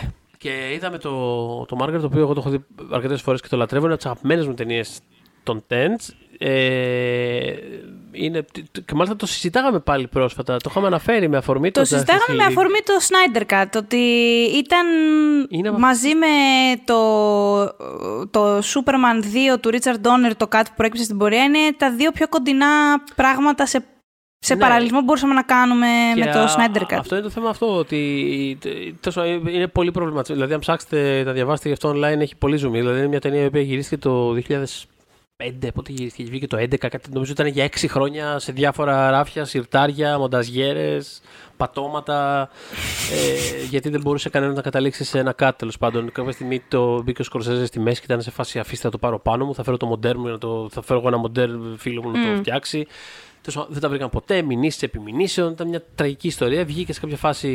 Ένα μια κόπια- φιάσκο, πραγματικά. Ένα φιάσκο. Βγήκε σε κάποια, κάποια φάση μια κόπια που ούτε το στούντιο την ήθελε, ούτε ο Λόνερ την αναγνώρισε. Βγήκε σε τύπου δύο αίθουσες, την είδανε 27 άνθρωποι και τέλος. Και κάποια στιγμή, ξέρεις, άρχισε να γίνεται ένα κίνημα αποκριτικού σε φάση ότι. Ε, ε, μισ- ένα λεπτάκι, γιατί εδώ μιλάμε για τον άνθρωπο που έκανε το You Can Count on Me, ξέρω εγώ, με την Λόρα Λίνη και τον ε, Mark Ruffalo. Ε, και έβγαλε αυτή την ταινία που όσοι είχαν δει αρχικά cut ε, παραλληλούσαν ότι είναι αριστούργημα. Και. Ε, τύπου ένα λεπτό, ένα λεπτό. Κάπου υπάρχει αυτή η ταινία και θέλουμε να τη δούμε. Τέλος πάντων. Και γιατί με- να μην τη δούμε, δηλαδή να μην τη ξεκολλάτε δούμε. ας πούμε με το, με το OCR τελείως κλήρωση. Και Δεν μπορώ. βγήκε αυτό το πράγμα το οποίο είναι τρεις ώρες διάρκεια και είναι αυτό, ρε παιδί μου. Δεν είναι ότι είναι μια συνταρακτικά διαφορετική ταινία με την έννοια ότι γίνονται άλλα πράγματα. Και... Α- Απλά είναι μια ταινία η οποία έχει κομμένα όλα, όλα τα κινηματογραφικά στοιχεία που την κάνουν να έχει νόημα. Βλέπεις μια ταινία η οποία δεν έχει νόημα χωρίς αυτά τα στοιχεία. Γιατί είναι μια ταινία η οποία- λίγο πολύ για το πώς ουσιαστικά μεγαλώνεις και συνειδητοποιείς ότι δεν είσαι μόνος στον κόσμο. Πάρα πολύ ευρύ να το πω. Είναι ότι το δράμα σου δεν είναι, ότι δεν είσαι εσύ ο πρωταγωνιστής του κόσμου. Ο καθένας είναι πρωταγωνιστής του δικού του δράματος τέλος πάντων. Και κάπως το, το διαπιστώνει η Ροίδα με έναν πολύ σκληρό τρόπο. Και όλη η ταινία είναι φτιαγμένη με, με αυτό το πράγμα στο μυαλό, με, με, με, με, άλλες, με ήχους και με άλλα δράματα τα οποία βάλουν στο Αυτό δικό λέγαμε της. στο προηγούμενο podcast, το προ-προηγούμενο Είναι στην μάλλον. υφή- στην υφή της ταινίας. Αυτό ότι είχαν αλλάξει τη γλώσσα της ταινίας. Δηλαδή, κάνοντας αυτό που κάνανε με τον ήχο, όσο πολύ συγκεκριμένο και αν σας ακούγεται, πραγματικά άλλαζε, ναι, άλλαζε το, το, την υφή της ταινίας τελείως και, και αυτά που ήθελε να, να πει. Ε, να δείτε το πάρα- Margaret. Αξίζει πάρα πολύ. Προσέξτε να δείτε το τρίωρο cut, ε, το extended cut. Δεν λέγεται direct για, προσοχή. για νομικούς λόγους. Προσοχή, προσοχή. Το, το extended βλέπουμε το τρίωρο, 3 ώρες και 2 λεπτά. Ε, Και αυτό, όσο για το Loner συμπληρωματικό. Gun, έχουμε συζητήσει με το Θοδωρή. Απλά δεν θυμάμαι αν το είχαμε κάνει στο podcast, οπότε δεν ξέρω. Αλλά είχαμε συζητήσει κάποια στιγμή ότι προφανώς είναι μ, το σενάριο του το focus, ε, αλλά ότι είναι υποτιμημένος σαν σκηνοθέτης. Δηλαδή, την είχαμε κάνει αυτή τη συζήτηση μεταξύ μας αρκετά χρόνια πριν, τότε με αφορμή το Manchester by the Sea. Ε, είναι πάρα πολύ καλός καθοδηγητής των ηθοποιών καταρχάς. Ε, και γενικώ είναι υποτιμημένος σκηνοθέτης. Οπότε ε, δείτε τη φιλμογραφία του. Κάποια πράγματα τα έχετε δει και θα λέτε είναι από τον ίδιο άνθρωπο το Analyze This, ας πούμε. Αλλά... Εντάξει, αυτά είναι σενάρια που έχει γράψει που και αυτός έχει πει ότι μετά δεν. Ενώ εμείς φανταστικά έχουμε περάσει και με τον Αναλυστή και έχει γράψει και το Adventures of ε, Rocket Bullwinkle με τον ε, Robert De Niro. Ναι. Το, είχα- το είχα δει μικρός και με φάση. Α, πέρα πάρα πολύ. ωραία, δεν κατάλαβα γιατί το κράζουν όλοι αυτό το πράγμα. Ε, είναι σενάρια τα οποία τα έγραψε για να. Για, γιατί ξέρεις, πρέπει να ζήσει τέλος πάντων. Δεν είναι ταινίες που δεν τις έχει δει, δεν έχει ασχοληθεί ξανά κτλ. κτλ. Ε, παρόλα Αλλά- αυτά, βέβαια, αλλά δεν αυτά- τι πετάει στην άκρη. Είναι σε Όχι, φάση ρε παιδί ότι. μου. Εντάξει, ακόμα άμα και ξενα- μισθοφορικά ξεναγράφει, είχε ρε παιδί πει. μου, Είναι απλό το Ναι. πράγμα. Αυτό. Άμα σε πάρουν εσένα και σου πούνε γράψει ένα δελτίο τύπου ή οτιδήποτε, θα το γράψεις. Ενώ, ενώ ξεναγράφει. Είναι δηλαδή τέτοιο πράγμα. Ε, οπότε, μπράβο, στηρίζουμε Λόνεργαν, στηρίζουμε Μάργαρετ και στηρίζουμε και Κωνσταντίνα Μαρκοπούλου. Ε, Και ξέρεις ποιον άλλο στηρίζουμε; Για τη πες. Ρία την παπά, Ναι, ρε, γιατί παιδί μου μου. μίλησε στην ψυχή Ναι. μου, Ρία μου, Ρία. Ρωτάει, λέει η Ρία, λέει. ναι. Και επίσης θα πω ότι η Ρία έχει και μ, αυτεπίγνωση. Ξέρει ότι δεν κάνει ερώτηση στην ουσία, απλά θέτει ένα topic, λέει. Δεν είναι τόσο ερώτηση, αλλά πιο πολύ topic. Είδα ότι τις τελευταίες ημέρες τρεντάρει το όνομα του Brendan Fraser. Θα ήθελα να καταπιαστείτε πάνω σε αυτόν τον άνθρωπο και το πόσο άδικα έπεσε από το πρόσωπο της γης και πόσα καλύτερα του άξιζαν. Ρία, λοιπόν, καταρχάς. Καταρχάς, Ρία. Όταν, ή- όταν ε, έγραψες αυτό το μήνυμα, θέλω να ξέρεις ότι εγώ είχα ήδη προπαραγγείλει t-shirt για τον Brendan, με τον Brendan Fraser στο μάμι. από, το, από ένα site της Αμερικής, να μπείτε να το είναι πάρα πολύ ωραίο. Δεν, παιδιά δεν μου δίνουν λεφτά, απλά superyaki.com είναι πάρα πολύ ωραία. Ε, αυτά που κάνει. Το οποίο κιόλα είναι και εξαντλημένο και πρέπει να περιμένω να επανατυπωθεί, μπλα μπλα μπλα. Τέλος πάντων, θέλω να σου πω ότι μιλάς στον άνθρωπό σου, σε καταλαβαίνω. Λοιπόν, ο Brendan Fraser, ο οποίος ε, νομίζω είναι ένας ακόμα από τους ηθοποιούς που κάποτε ήταν στην κορυφή και κάπου στην πορεία μετά από μια μεγάλη κοιλιά ε, έχουν είτε συνειδητοποιήσει οι ίδιοι είτε η βιομηχανία ότι μπορεί και να είναι character actors, μπορεί και να είναι καρατερίστες. Ε, Νομίζω ότι αυτό, σε αυτή την κατηγορία εμπίπτει ο, ο Fraser, ο οποίος ε, τον είδαμε στο The Affair, ε, είναι στο Doom Patrol. Γενικά υπάρχει και κάνει διαφο- πολύ διαφορετικά μεταξύ τους πράγματα. Ε, Παρ' όλα αυτά, θεωρώ ότι, εντάξει, προφανώς ήταν 90s King, δεν το δηλαδή τέλη 90s και αρχές Zeros, ήταν ο άνθρωπος, ήταν... Ε, ξε- και ξέρεις τι μ' άρεσε πάντα στο Brendan Fraser, ότι είναι πολύ... Έπαιζε σε πολλές κομμωδίες που, που έδιναν έμφαση στη σαχλαμάρα. Δηλαδή και το Μάμι και το Encino Man που το έλεγα. Αυτό. George of the Jungle είναι κατεξοχήν δηλαδή τέτοια. Αλλά ο λόγος που νομίζω λειτουργεί τόσο φανταστικά ο συγκεκριμένος άνθρωπος αυτά είναι γιατί. Καλά, πέρα το ότι έχει actual talento, ε, το πιστεύει και πάρα πολύ. Νομίζω ότι είναι, είναι ένα είδος κομμωδίας αυτό που αν δεν είσαι απόλυτα ειλικρινής μέσα σε αυτή, μπορεί πραγματικά να καταστραφεί. Αυτός είναι πάντα τόσο αφοσιωμένος. Ναι, όχι, δεν Ήταν θέλει- τόσο δεν θέλει- αφοσιωμένος. Δεν θέλει layers ηρωνία αυτό το πράγμα. Είναι Όχι, πραγματικά δεν θέλει πρέπει να μέτα είσαι- τώρα και- Πρέπει να είσαι καρτούν, ρε παιδί μου. Δηλαδή, γουρλώνεις Πρέπει να είσαι εκεί. μάτια, εντάξει. Πρέπει να είσαι εκεί. Και θα καλέσω όλους σας να διαβάσετε ένα φανταστικό ε, ε, προφίλ που του είχε κάνει το GQ το 18, αν δεν κάνω λάθος, ε, όπου μέσα για πρώτη φορά είχε μιλήσει... Ε, Τέλος πάντων, προφανώς είχε έρθει στην κουβέντα το ότι ε, είχε μια πτώση η καριέρα του και που εξαφανίστηκε και σε όλα αυτά.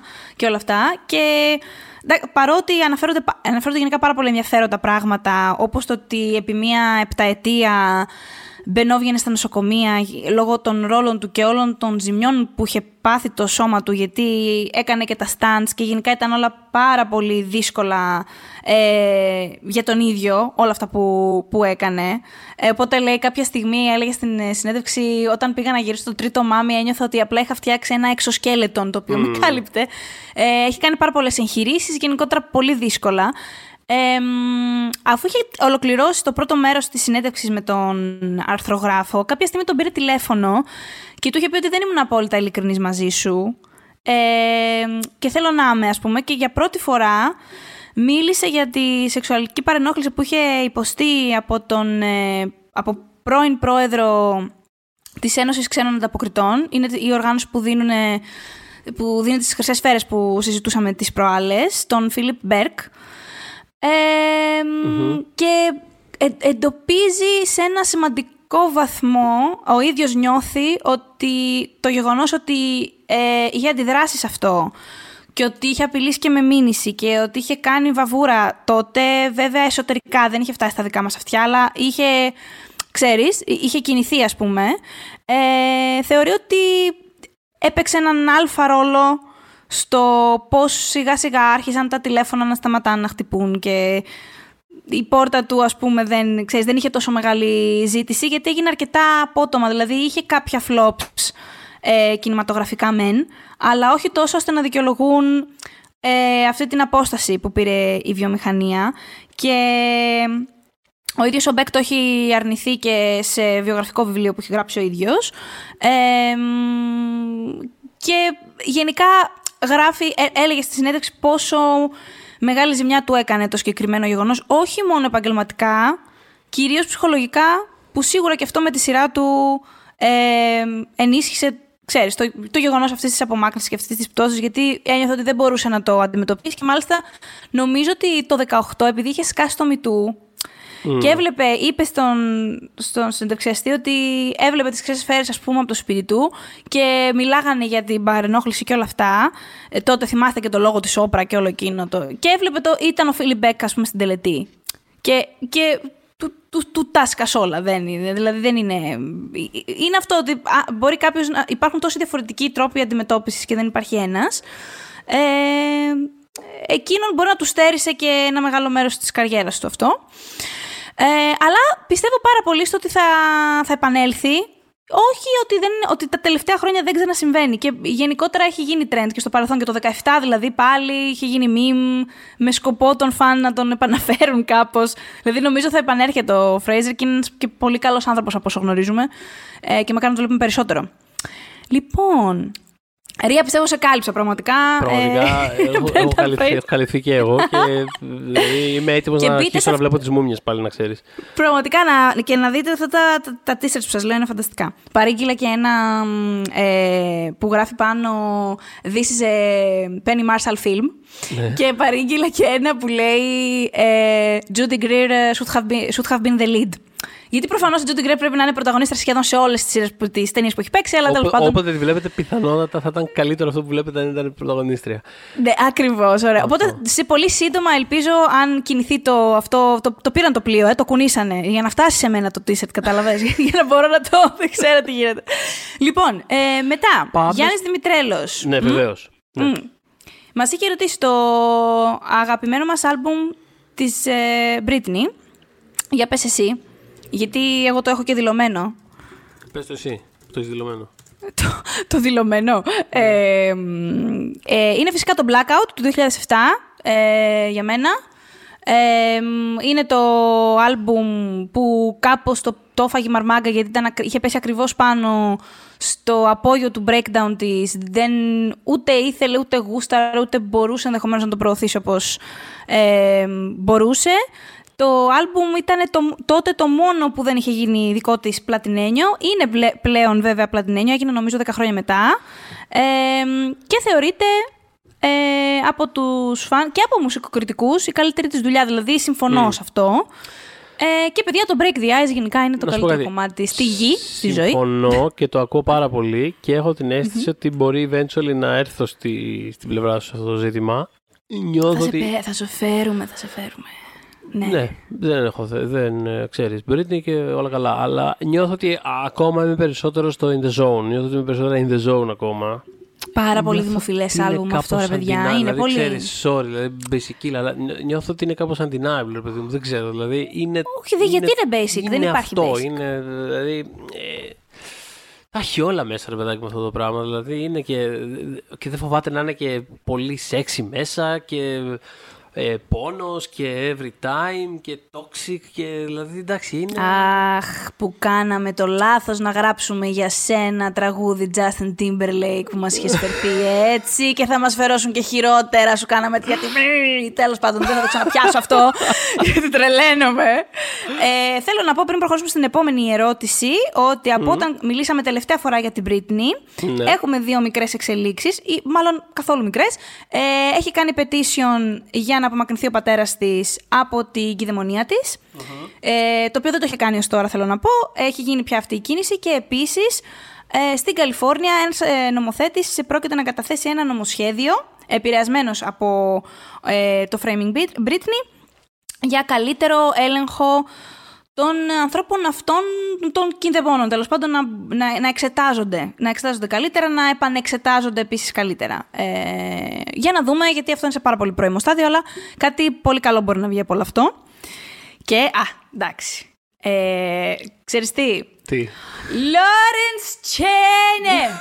Λέω να...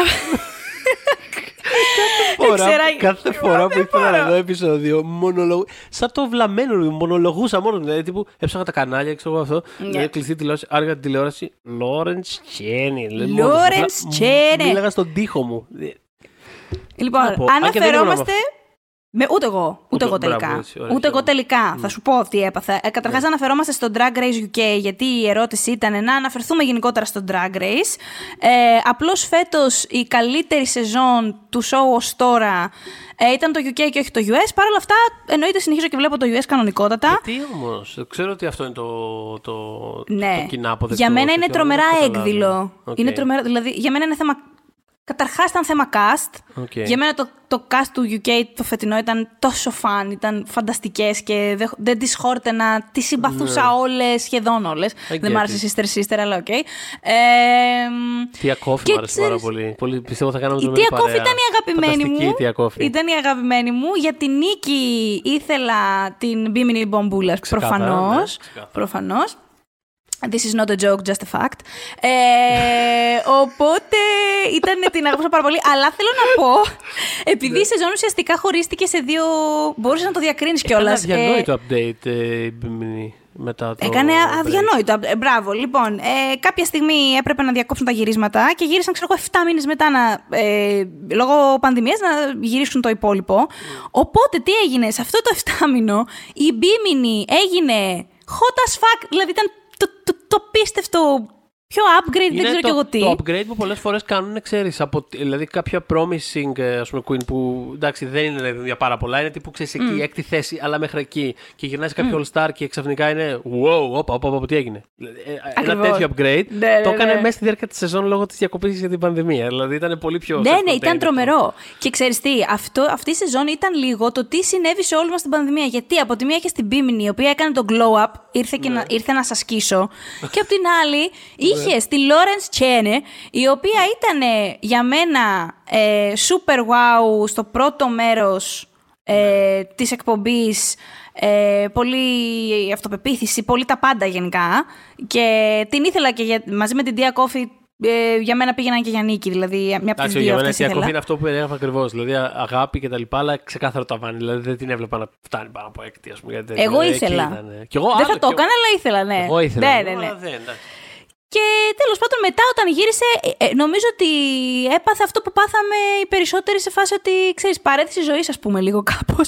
Αποσυντονίστηκε η γυναίκα και όταν γύρισε Έλα, ήταν. Πάμε, λίγο, πάμε, πάμε να. Αυτό. Να κάνουμε λίγο να προχωράμε. Πάμε. Ξέρω, βλέπω, Αυτό. έχω κλείσει τα χέρια μου, έχω κλείσει τα μάτια μου αυτή τη στιγμή. Κάνω, κάνω Ναι, grimaces, αυτό τέλος ε, πάντων. έζησε. Πάντως το κέρδισε. Ε, νομίζω ήταν εξ αρχής η αγαπημένη Ρουπόλ, οπότε δεν μπόρεσε να αντισταθεί, θεωρώ. Ναι, ναι, ναι, Η Ρουπόλα δεν γινότανε. Ε, αλλά από πλευρά US που συνεχίζεται ακόμα, είναι μια τεράστια σεζόν αυτή. Θέλω, πρέπει να πάρει. Και εγώ είναι νιώθω ότι έχει πάρα κρατήσει 7 χρόνια. είναι Τέλος πάρα- πάντων. Μα, μα, Ε, μα, μα έκανε να φύγει άνθρωπος τέταρτο επεισόδιο. Τι ήταν, τρίτο. Δηλαδή. Αχ, Τέλος πάντων. Είχα Γιατί- ξεχάσει, γιατί το πάρα, ζήσαμε πο- αυτό; Είχα ξεχάσει το πάρα πολύ κακό ξεκίνημα. Πάρα πολύ κακό. πολύ ξεκίνημα. κακό. Δεν υπήρχε κανένας λόγος να γίνει αυτό το πράγμα. Ε, ναι, οπότε ναι, με αυτή την έννοια I get it. Δηλαδή ήταν, ξεκίνησε φρεναριστά, που το οποίο δεν το θες ποτέ. Απλά εντάξει, είναι, είναι δύο τέσσερις που μου αρέσουν πάρα πάρα πάρα πολύ. Οπότε πάντα είμαι σε φάση ναι, OK, θέλω να δω παρακάτω. Ξέρεις, τόσο. Τόσο mm. επιφανειακός. Ε, θέλω να διαλέξεις ε, νικήτρια. Ναι. Ου, από US τώρα, ε. ναι. Ουφ. α, Δεν μπορείς και τα ranking κιόλας εσύ. Όχι, όχι, δεν έχω τέτοια θέματα στις, ε, στις drag queens φέτος, το τέτοιο. Okay. Σίγουρα δεν θέλω την Κάντι, παρότι τώρα είχε μια πολύ δίκαιη νίκη. Η τελε- στο τελευταίο Εντάξει, δεν επεισόδιο ήταν, ήτανε- ήταν, πραγματικά, ήταν Εντάξει. η καλύτερη, εσύ. Στο τελευταίο τώρα. Ήταν μια καλή αφορμή για να πάρει επιτέλους νίκη. Δεν ήταν. Δηλαδή, εντάξει, δεν Α, ήταν- εμέ- όχι, εγώ τη βρήκα παρότι είναι από τις λιγότερο αγαπημένες μου σε όλη δεν τη την σεζόν. αντέχω. I get it. I get it. Ναι, είναι, πα- είναι πολύ όμορφη ε, και έχει πάντα κάτι πολύ τραβηχτικό και έχει μια προσωπικότητα. Οπότε I get it. Αλλά θα χαρώ πάρα πολύ όταν βγει τρίτη. Λοιπόν, θα σου πω. Θα σου πω, περίμενε. Και όσο πιστεύω, όσο θα στο λέω, θα, θα μου έρχεται και η σειρά. Εσύ με τη Μάζα, έτσι να το πούμε κι αυτό. Ε; Συγγνώμη. Είμαι τη Μάζα. Είμαι, να το πούμε κι αυτό. Γενικότερα. Με τη μάζα, τι, σε- τι, τι θες να Team, πεις, αυτό δεν ξέρω. Είμαι team. team. Α, α, εντάξει, ναι, Οπότε, ναι. Είσαι. αλλού Α, αυτό. ξέρεις τι άκουσα, παιδάκι μου, εγώ. Είμαι- Είμαι, είμαι- είμαι με τη τη μάζα, μάζα. είμαι με τη μάζα. Και λέω, Κανένα Είμαι και πρόβλημα, με απλά τη- γιατί είμαι μας και το με- λες. Είμαι και με τη μάζα. Είναι ζώδιο. Εδώ. Λοιπόν, ε, κοίτα, α- αυτή τη στιγμή μου αρέσει πάρα πολύ Gottmik, Ροζέ και Σιμών. Η Σιμών κιόλας μ' άρεσε εξ αρχής πάρα πάρα πολύ. Ε, μ, χμ, για Νίκη τώρα... χμ, δεν ξέρω, νομίζω ότι το ταλέντο είναι στη Ροζέ περισσότερο. Απλά ε, τύπου με τα looks δεν τους αρέσει καθόλου. Είναι με ένα mess μόνιμα τη λένε. Οπότε δεν νομίζω. Ενώ η Gottmik, ας πούμε, που είναι look queen, έχει και το χιούμορ. Δηλαδή έχει ένα, είναι λίγο πιο πακέτο. Και απ' την άλλη η Σιμών είναι πάρα πολύ, είναι πάρα πολύ επιβλητική ως παρουσία και, και, και χαρακτήρας και έχει και τα looks και έχει και το attitude. Οπότε... Θες να, θες να σου πω ποια θέλω ή ποια προβλέπω να το παίρνει; Ε, Πες κάτι, δεν ξέρω. Ένα από τα δύο. Θε- Θέλω, θέλω, να- θέλω να Ουφ. διαλέξεις ένα πράγμα. Μμμ, νομίζω θα κερδίσει η Symone. Ωραία. Λοιπόν, εγώ, Νομίζω θα Gottmik- κερδίσει εγώ μόνο. είμαι Gottmik και τα μυαλά στα κάγκελα και στο Οκ. blender. Το Αχα. συζητώ. Ε, Αχα. Και πιστεύω θα κερδίσει κιόλας. Μμμ. Και δύο Σιμών, πολύ καλή. Τρία Κάντι, ε, πιο ξεκάθαρο νούμερο τρία για μένα. Μμμ. Ροζέ είναι cool, στηρίζω πάρα πολύ, μ' αρέσει, τίμιο, ε, τα λέει και ωραία, είναι πολύ Και ο, ωραίο, κου- ο, ωραίο να ο, κούκλο, ο Τα λέει- κούκλος της σεζόν. Ε, ναι, ναι. Το trade of the season ξεκάθαρα. Οπότε δηλαδή, πραγματικά. είναι, είναι, είναι ξεκάθαρο, ναι, ναι, ναι, μέχρι το τέλος εκεί. Εντάξει, αλλά Μμ. δεν βλέπω να κερδίσει, δηλαδή, μην εντάξει. Αυτά. Αυτά. Ναι, Οκ, νομίζω ότι κάποια, οκ. στιγμή, κάποια στιγμή θα πρέπει να φέρουμε ειδικό, ειδική για να επεκταθούμε πάνω στο, Μμμ, μμμ. στο ζήτημα. Στο Drag Race, οπωσδήποτε. Ναι, ναι, ναι, οπωσδήποτε. θα γίνει αυτό. Γιατί αξίζει, παιδιά. Μιλάμε για μια αυτοκρατορία τηλεοπτική, δεν Ε, είναι. ναι. Τώρα πια έχει ξεφύγει το πράγμα. Ε, μ, λοιπόν, το, η επόμενη ερώτηση είναι, είναι πάρα πολύ εύκολη απάντηση. Ρωτάει ο Νίκος Χαϊκάλης. Είναι ή δεν είναι σκάνδαλο το γεγονός ότι ούτε το μαλλί του David Lynch ούτε το Weather Report έχουν βραβευτεί ποτέ; Ναι. Είναι. Για όσους Είναι. δεν έχουν παρακολουθήσει το Weather Report, είναι ο David Lynch, ο οποίος είναι αυτό που λέει το όνομά του. Είναι απλά και βγαίνει και λέει τον καιρό στο Los Angeles. Είναι σε βάση Μ, Σήμερα είναι Βάρο Ευήλιο. αυτό και ξέρεις, ε, έτσι ο ήλιος, αυτό το ελπίζουμε να ξαναβγεί λίγο ο ήλιος ας πούμε το απογευματάκι, άντε καλή σας μέρα. Καλημέρα. ξέρεις, δηλαδή αυτό, καταπληκτικό. Και τις προάλλες, μάλιστα τίζαρε μια ανακοίνωση ο David Lynch που λέει ότι αύριο θα έχω μια σημαντική ανακοίνωση να κάνω στο Weather Report και ήταν όλοι σε φάση Χριστέ μου θα ανακοινώσει το Twin Peaks, ε, αυτό, το Wisteria, ξέρεις τι θα γίνει. Και απλά Αχα. ανακοίνωσε ότι σκόπευα να σταματήσω τα Weather Reports, αλλά τελικά δεν θα τα σταματήσω, θα συνεχίσω. Οπότε, τι να πω, μπράβο, δηλαδή go with God. Ε, μην αλλάξει ποτέ και ούτε εσύ ούτε το μαλλί Συνέχισε. σου. Και αυτό. Ε, Ναι, Νίκο, ναι, ναι είναι, είναι Οπότε, σκάνδαλο. Είναι ναι. Σκάνδαλο. Οπότε, μετά πάμε Φώτης Πυρόπουλος, ο οποίος πραγματικά κατά, κατά 7-80 ερωτήσεις. Λοιπόν, εντάξει, τα ας πούμε, τη- περισσότερα... ας πούμε τη βασική.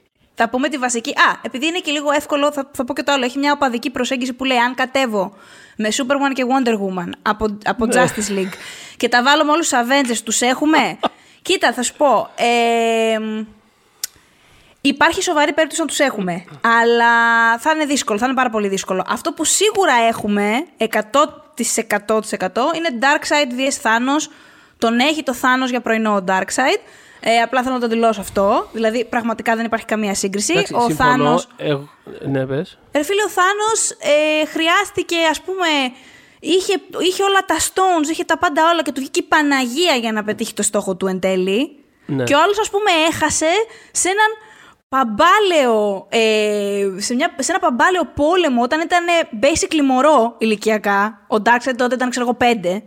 Ε, με, α- με, α- από, Ατλα, από Ατλαντίδα, από άνθρωποι, θεοί του Θεοί, Ολύμπου. πραγματικά, Α, δηλαδή, Και δεν μπορούσαν να τον καταβάσαμε κάνουν ό,τι είχαμε, καλά. δεν είχαμε, ναι, και πραγματικά. δεν πήραν το. Δηλαδή δεν είναι, δεν είναι. Τον έχεις full τον Θάνος, οπότε δεν ξέρω. Δεν, σε, καλ- δεν σου απαντά αυτό που θες, αλλά δεν πειράζει αυτή είναι απάντηση. Εγώ που θα νομίζω πάρεις. ότι ναι, τους έχουμε γιατί εντάξει, της DC είναι θεοί και οι άλλοι είναι απλά άνθρωποι που είναι σε φάση το κολατσίο σήμερα στο σχολείο και η δουλειά και τέτοια. Ξέρεις Εντάξει, τι, δηλαδή, no νομίζω θα offense, ήταν πρόβλημα πιο με- relatable, Αλλά εντάξει, για όνομα Θεού. Οι άλλοι είναι actual θεοί. Δεν είναι, Ξέρεις τι δηλαδή, σκέφτομαι. ξέρεις. Hulk Ναι. και Captain Marvel, αυτά με δυσκολεύουν. Τους άλλους τους έχουμε, δεν είναι τώρα κάτι. Εντάξει, αλλά. τώρα, άμα είναι να σκεφτόμαστε ξέρω εγώ. τώρα οι περίεργες με.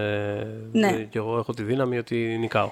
Λοιπόν, εντάξει. Έτσι. π- Πολύ φίλος μου. Λοιπόν, Λογι- ναι, αυτό είχα να ναι. πω. Ε, Έχουμε και Ε, podcast μαζί, πολύ φίλος μου. λοιπόν, ε, και πάμε στη βασική ερώτηση, Ναι, ναι, ναι. ε, που είναι Survivor Greece vs Survivor USA. Λοιπόν, πώς προέκυψε αυτό το πράγμα όλο. Γιατί έχει, δεν είναι αστείο. Λοιπόν, πρέπει, να... Ε, πρέπει να υποθεί. Πρέπει να υποθεί. Και αυτό είναι το. Θέλ, θέλουμε να είναι αυτό ένα backdoor pilot. Οπότε θέλω να μας νιώσετε. Θέλω να μας πείτε ότι θέλετε να ακούσετε κι άλλα γι' αυτό.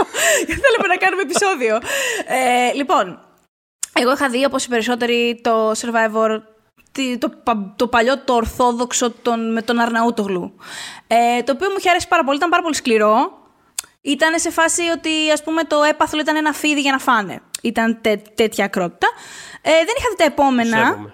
Ναι, ήταν, ήταν ακραία, ήταν, ήταν άλλη φάση. Ε, Ελλάδα-Τουρκία τότε που είχε παρουσιάσει ο Μαρκουλάκης κάτι τέτοια, τίποτα, μόνο κάτι αποσπάσματα ναι. πολύ λίγα. Δεν το είχα δει. Τέλος πάντων, περνάει ο καιρός και προσλαμβάνουμε στο One Man. Περνάει ο καιρός όμως, όχι αειδίε. Και, και τέλος πάντων, αντιλαμβάνομαι ότι. Ο, μαθαίνω ότι ο Θοδωρής τότε είχε δει, ξέρω εγώ, 35 σεζόν Αμερικανικού Survivor. Κάτι τέτοιο. Είχες, το είχες γράψει κιόλας. Κάτι είχα, θυμάμαι. Είχα γράψει για ένα θέμα κάποια στιγμή στις 30, 30 κάτι, δεν θυμάμαι. Κάτι θυμάμαι Τις έχω δει μέχρι σήμερα έχουν γυριστεί 40, δύο τη χρονιά βγαίνουν.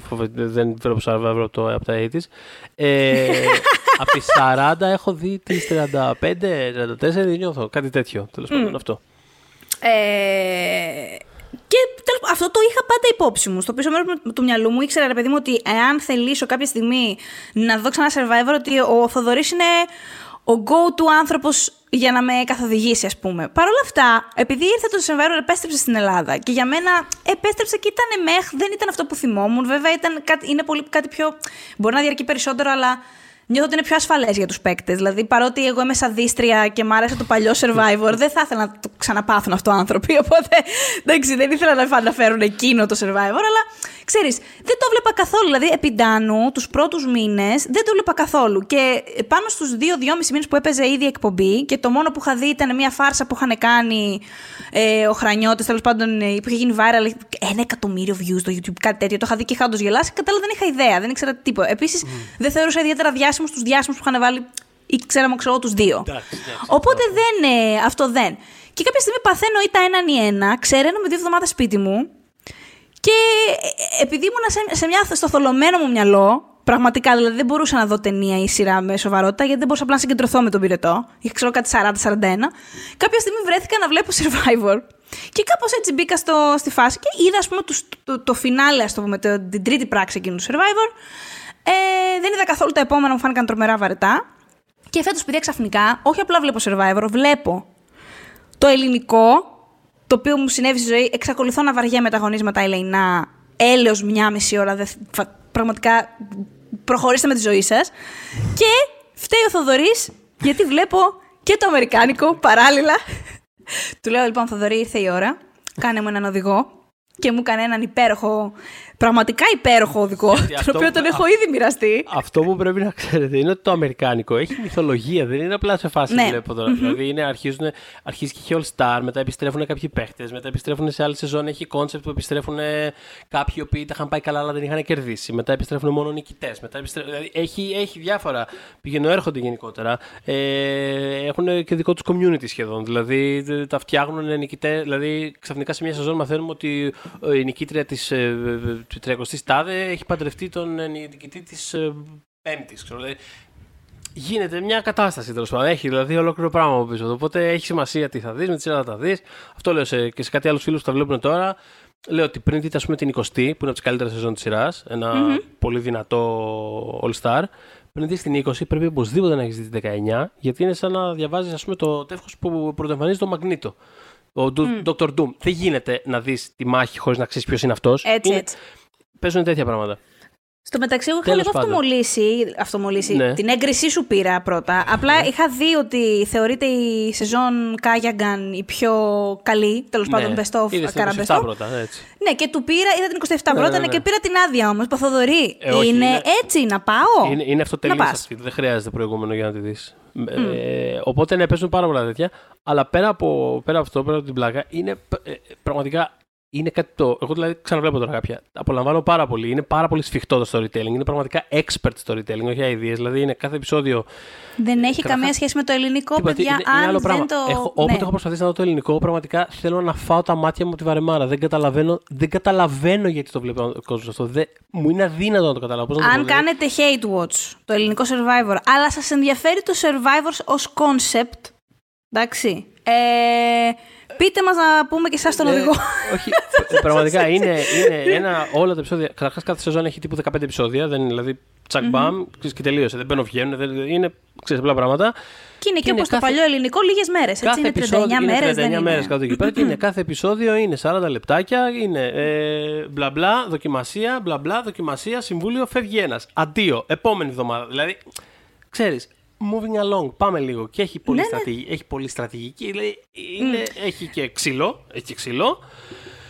Θα σου πω ότι μου άρεσε εμένα, γιατί κιόλας επειδή πολλοί ίσως που μας ακούνε έχουν δει ελληνικό σερβέρ, φέτος κάνει αδιανόητα νούμερα πάλι. Ενώ είχε πέσει μετά την πρώτη. Το, μετά το revival τέλος πάντων είχε πέσει. Τώρα είναι. σκίζει, πραγματικά πάει πάρα πολύ Ε, το ελληνικό survivor έχει δώσει πάρα πάρα πάρα πάρα πάρα πολύ μεγάλη σημασία στα αγωνίσματα, σε ακραίο βαθμό και γίνεται με ζευγάρια κάθε φορά, γι' αυτό τραβάνε και τόση πολλή ώρα. Δηλαδή στο, δηλαδή, στο αμερικανικό σερβά. Δεν βλέπω παιχνίδια χωρίς σύνορα, δεν μπορώ να το. Παιδιά, αυτό ακριβώς. Αυτό ακριβώς. Βλέπεις ανθρώπους να ε, πετάνε μπάλες. Γιατί το ζούμε αυτό; Πετάξτε τις μπάλες, αλλά κρατήστε 10 λεπτά. Πόσο, ε. πόσο θα το βλέπουμε αυτό; Ε, ενώ να ξέρετε, στο αμερικανικό survivor συνήθως μπαίνει, αν δεν είναι ασυλίας, ας πούμε, αγώνισμα ατομική, συγγνώμη, όλη η ομάδα πάει μπούγιο. Και γίνεται σούρσουλο. Και είναι, είναι πολύ ωραίο. Τρέχουν, ρεβούν ε, σκαλιά, χτίζουν σκαλιά, πάζλ. Mm. Δηλαδή, παίζουν ξύλο σε λάσπες. Ε, ό,τι να είναι γίνεται, ξέρω mm. εγώ. Ακόμα και τα ατομικά πολλές φορές δηλαδή είναι πιο.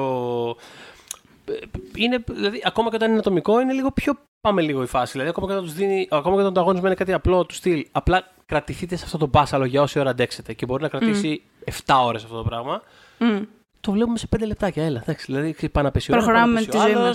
Τους κάνει πλακίτσα ο props, δά, τι έγινε, γλιστράμε. Ε, Τέλος, αντίο. Και ε, super strategy γενικότερα, δηλαδή είναι πάρα πολύ φαν. Αυτό ήθελα να πω ότι στο Αμερικάνικο παίζει πάρα πολύ. Είναι όπως το ελληνικό το πρώτο που όντως είχε πάρα πολύ μέσα στρατηγική. Δεν ψηφίζει ο κόσμος. Ε, είναι όλα εξαρτάται από τους παίκτες, τέλος πάντων και το εσωτερικό συμβούλιο που φτιάχνεται. Ε, και είναι φοβερό το πώς. Δηλαδή, ε, νομίζω ότι ο κόσμος εκπαιδεύεται στο ελληνικό survivor να τσαντίζεται όταν κάποιος έχει στρατηγική. Γιατί, και το, το καταλαβαίνω αυτό εν μέρει με την έννοια ότι επειδή πέφτει τόσο μεγάλη έμφαση στα αγωνίσματα, όταν κάποιος νιώθουν ότι πάει να βγει μπροστά με άλλο τρόπο, να μαγειρέψει κάποια ψηφοφορία ή οτιδήποτε, φαίνεται άνανδρο σε εισαγωγικά. Mm. Συχαίνω με αυτή τη λέξη. Κατάλαβες. Ότι ρε ναι, παιδί μου θα σε δούμε στο στίβο μάχης. Δεν τώρα είναι, αυτά. Αυτό είναι το τέλειο που μου αρέσει στο Αμερικανικό ότι μπορείς να κερδίσεις με πάρα πολλούς διαφορετικούς τρόπους. Δηλαδή, έχουμε νικητέ. Δηλαδή, βλέπεις mm. νικητές οι οποίοι είναι σε φάση. Ναι, okay, είναι ο Α mail, ο οποίος απλά δεν σταματάει να κερδίζει. Και είναι όλοι σε φάση, you know what, μπράβο. Βλέπεις να κερδίζουν. Ε, ξέρεις, ε, μπορεί να κερδίσεις μια, ε, μια μεσήλικα, μια, ξέρεις, ε, μεσήλικα γυναίκα που μπορεί να, μην, ε, μπορεί να σηκώσει Δεν είναι ιδιαίτερα αθλητική. Ναι, ναι, αλλά είναι σε φάση, you know what, ξέρω τι να κάνω για να ελιχθώ εδώ μέσα. Ή και, και ε, βλέπεις κάτι, ή ξέρω εγώ κάτι νέρντουλες που είναι ναι. όλοι υπολογιστικοί και δεν μπορούν να τρέξουν, σκοντάφτουν και πέφτουν, ξέρω εγώ. Δηλαδή, βλέπεις διαφόρων τύπων. Ε, γιατί υπάρχουν πολλοί τρόποι να κερδίσει το παιχνίδι, πολλοί τρόποι να το παίξεις. Και μετά το κλειδί είναι αυτό, ρε παιδί μου, ότι στηρίζεται στο να σε ψηφίσουν αυτοί που έδιωξες αυτό το παιχνίδι. Οπότε πρέπει να τους διαχειριστείς και αυτούς. Έχει δηλαδή πάρα πολλά layers παιχνιδιού και έχει, δηλαδή είναι το βρίσκω πάρα πολύ. και κοινωνιολογικά δηλαδή είναι συναρπαστικό αυτό το πράγμα. Οπότε έχει. Θα πω ότι αυτή τη βδομάδα, επειδή θέλω να είμαι ειλικρινής και με τον κόσμο, αλλά κυρίως με τον εαυτό μου, Θοδωρή. Ναι ότι ενώ ε, εγώ πάντα στο ελληνικό survivor όταν τύχει να το δω κάνω check out στα αγωνίσματα, δηλαδή σε φάση κρολάρα, τέλειω στο κινητό, μαγειρεύω κάτι, όλα Ε, αυτή τη βδομάδα αυτό που έχει συμβεί, όσοι βλέπετε ξέρετε, με Αλέξη Παπά, τριαντάφυλλο και όλη αυτή τη φάση, αυτό το πράγμα που έχει γίνει, αυτή, αυτό το αδιανόητο reality που ζούμε, όντως το απολαμβάνω, το λέω. Προσπαθώ οι ένοχες απολαύσεις μου να μην είναι ένοχες. Παιδιά, τι, μπορεί να φταίει το lockdown, δεν ξέρω. Έχω, έχω κυλιστεί στο βούρκο και ενώ μια βδομα, πραγματικά μία, μια μισή, δύο εβδομάδες πριν ήθελα και ας πούμε έλεγα Θεέ μου, γιατί ας πούμε αυτή τη στιγμή μπορώ να βάλω να δω κάτι στο συνόμπο. Γιατί έχω κολλήσει αυτό το πράγμα; Και έκανα, ας πούμε, ήταν μια μέσα μου έχω μια αναζήτηση εσωτερική. Έχω τον Γον Καρβάη, ο οποίος μου τραβάει το ναι, ναι. μανίκι. Δεν είχα τον Γον Καρβάη και την εβδομάδα, αλλά έστω ναι. Τώρα τον έχω και με τραβάει σίγουρα. Τραβάει το μανίκι, ε, Αυτό. Ε, αυτή τη βδομάδα, αυτό που ζούμε, δηλαδή από το, τα επεισόδια τα δύο, όσοι, ξέρετε, όσοι το βλέπετε, ξέρετε, πριν το πάρτι της Ένωσης με τον Jason Derulo, δηλαδή το ζήσαμε και αυτό. Ε, Συνέβη και αυτό, ναι, Θοδωρή. Ήρθε ο Jason Derulo. Ωραία. Ε, λοιπόν, Πάρα τέτοια. μέχρι σήμερα που μιλάμε, που ηχογραφούμε, που είναι Τετάρτη, δεν ξέρω. Σήμερα το βράδυ μπορεί να τσαντιστώ με την αποχώρηση, δεν ξέρω τι. Αλλά αυτές, τη- αυτή τη μία θα πω εβδομάδα συνολικά έχω περάσει απίστευτα με το ελληνικό survivor και δεν νομίζω ότι θα ξαναγίνει αυτό. Νομίζω ότι αυτό ήταν. δεν νομίζω, γιατί έχω αρχίσει να εκνευρίζομαι πάρα πολύ. Δηλαδή τώρα είμαστε στην άλλη φάση που θα αρχίσω να νευριάζω που δεν τους διώχνει ο κόσμος. Έχω πέσει κι εγώ στο βούρκο, κυλιέμαι. Όχι, τι τέτοιοι είμαστε λοιπόν. Αυτό. Ε, ναι. Έχουν μείνει κάποιες ερωτήσεις. Έχουν μείνει κάποια. Να σου θα πω, θε, επανέλθουμε. θες, θες πώς να κλείσουμε με τα πάρτε θέση χωρίς φόβο και πάθος, να κλείσουμε με αυτά, αλλά τα κοτά, μπαμ μπαμ, χωρίς να τα, χωρίς, ε, ψηλή, ναι. ή να τα Ναι. κρατήσουμε. Βάρατα εσύ, βάρατα, πάμε. Ωραία, πάρτε θέση χωρίς φόβο και πάθος στα αιώνια διλήμματα. Disney Classics versus Modern Pixar. Modern Pixar. Πες. Επειδή έκανα μια διευκρινιστική ερώτηση και με Disney Classics εννοούσε την αναγέννηση, Ναι, ναι. Θα πω την αναγέννηση της Disney. Και εγώ θα πω Disney Classics. Ό,τι και να εννοούσα, με αυτά είμαι εγώ. Sorry, Pixar. Ε, Wire εναντίον Lost. Η καρδιά μου λέει Lost. Το μυαλό μου λέει Wire, αλλά η καρδιά μου λέει Lost και γενικά πηγαίνω με την καρδιά στη ζωή. Ω, εντάξει. Ναι, Lost. Λιώσαμε. Εγώ, εγώ Lost, θα πω Lost. Wire, εντάξει. ναι. ε, Pacey versus Dawson. Αυτό θέλει ένα επεισόδιο μόνο του. Ε, τους αγαπάω πολύ και τους δύο. Είμαι ένας από τους 15 ανθρώπους που δεν τους εκνεύριζε ο Ντόσον πέραν της τρίτης σεζόν. Ναι. Ε, θεωρώ ότι η σειρά αντιμετώπισε πολύ καλά το πόσο ηλίθιος ήταν στην τρίτη σεζόν και το ανασκεύαζε και το εξέλιξε, δηλαδή το αναγνώρισε, δεν ξέρεις. Ε, αν, ρωτά, αν ρωτάς για την Joy, τα την έβλεπα και με τους δύο. Ε, θεωρώ πως... Ε, Διάλεξε. Διάλεξε. Διάλεξε. Διάλεξε. Ουφ. Ε, α, το- το- ε, Joy. Διάλογο το Joy. Αυτό. Μπορώ να διαλέξω το Joy. Εντάξει, ναι, διαλέξω δηλαδή μεταξύ το αυτών άτομο δύο. και τώρα μου λέτε εγώ να πάω σοβαρά στο άτομο. Εντάξει, λοιπόν, έλα, έλα, έλα. Κλείστε την εκπομπή, πάμε να φύγουμε. Λοιπόν, ε, εντάξει, λοιπόν, εγώ θα πάρω τον Ξέρεις Dawson. κάτι, εντάξει, κοίτα Ναι. να δει. Ε, ναι, είναι, το, θυμάμαι όταν είχε γίνει, όταν είχε πρωτοαρχίσει, είχαν αρχίσει τα group στο facebook, το μακρινό 2007-2008, Ναι. ε, υπήρχε ένα group που λεγόταν, ε, ξέρω εγώ, we choose Dawson, ε, it is his fucking creek. Οπότε... Και εγώ είμαι πολύ στο ενδιάμεσο, αλλά αυτό ρε παιδί μου. Δικό του είναι το κρίκ τώρα. Όχι, λοιπόν. Ίσως θα λοιπόν θα πάω με το... Ο Πες είναι ο πιο εύκολος, αλλά θα πάω με, το... με την προσπάθεια που έγινε Έτσι. στο σενάριο με τον Dawson, εντάξει. Σκληρό. Ωραία. Αναγνωρίζεις το, το effort και το process. Μπράβο. Λοιπόν. Ναι, και την καλλιτεχνική επιμέλεια, βέβαια. Ωραία. Και... Ναι. Πάνω απ' όλα. Ε, Τζέικοπ εναντίον Έντουαρντ. Ε, εμ, ε, νιώθω, ότι, νιώθω ότι προδίδω τη γυναικεία μου φύση που πρέπει να... Ε, Jacob. Jacob. Οκ, εγώ θα πάρω Έντουαρντ Jacob, γιατί. Jacob, γιατί... παιδιά.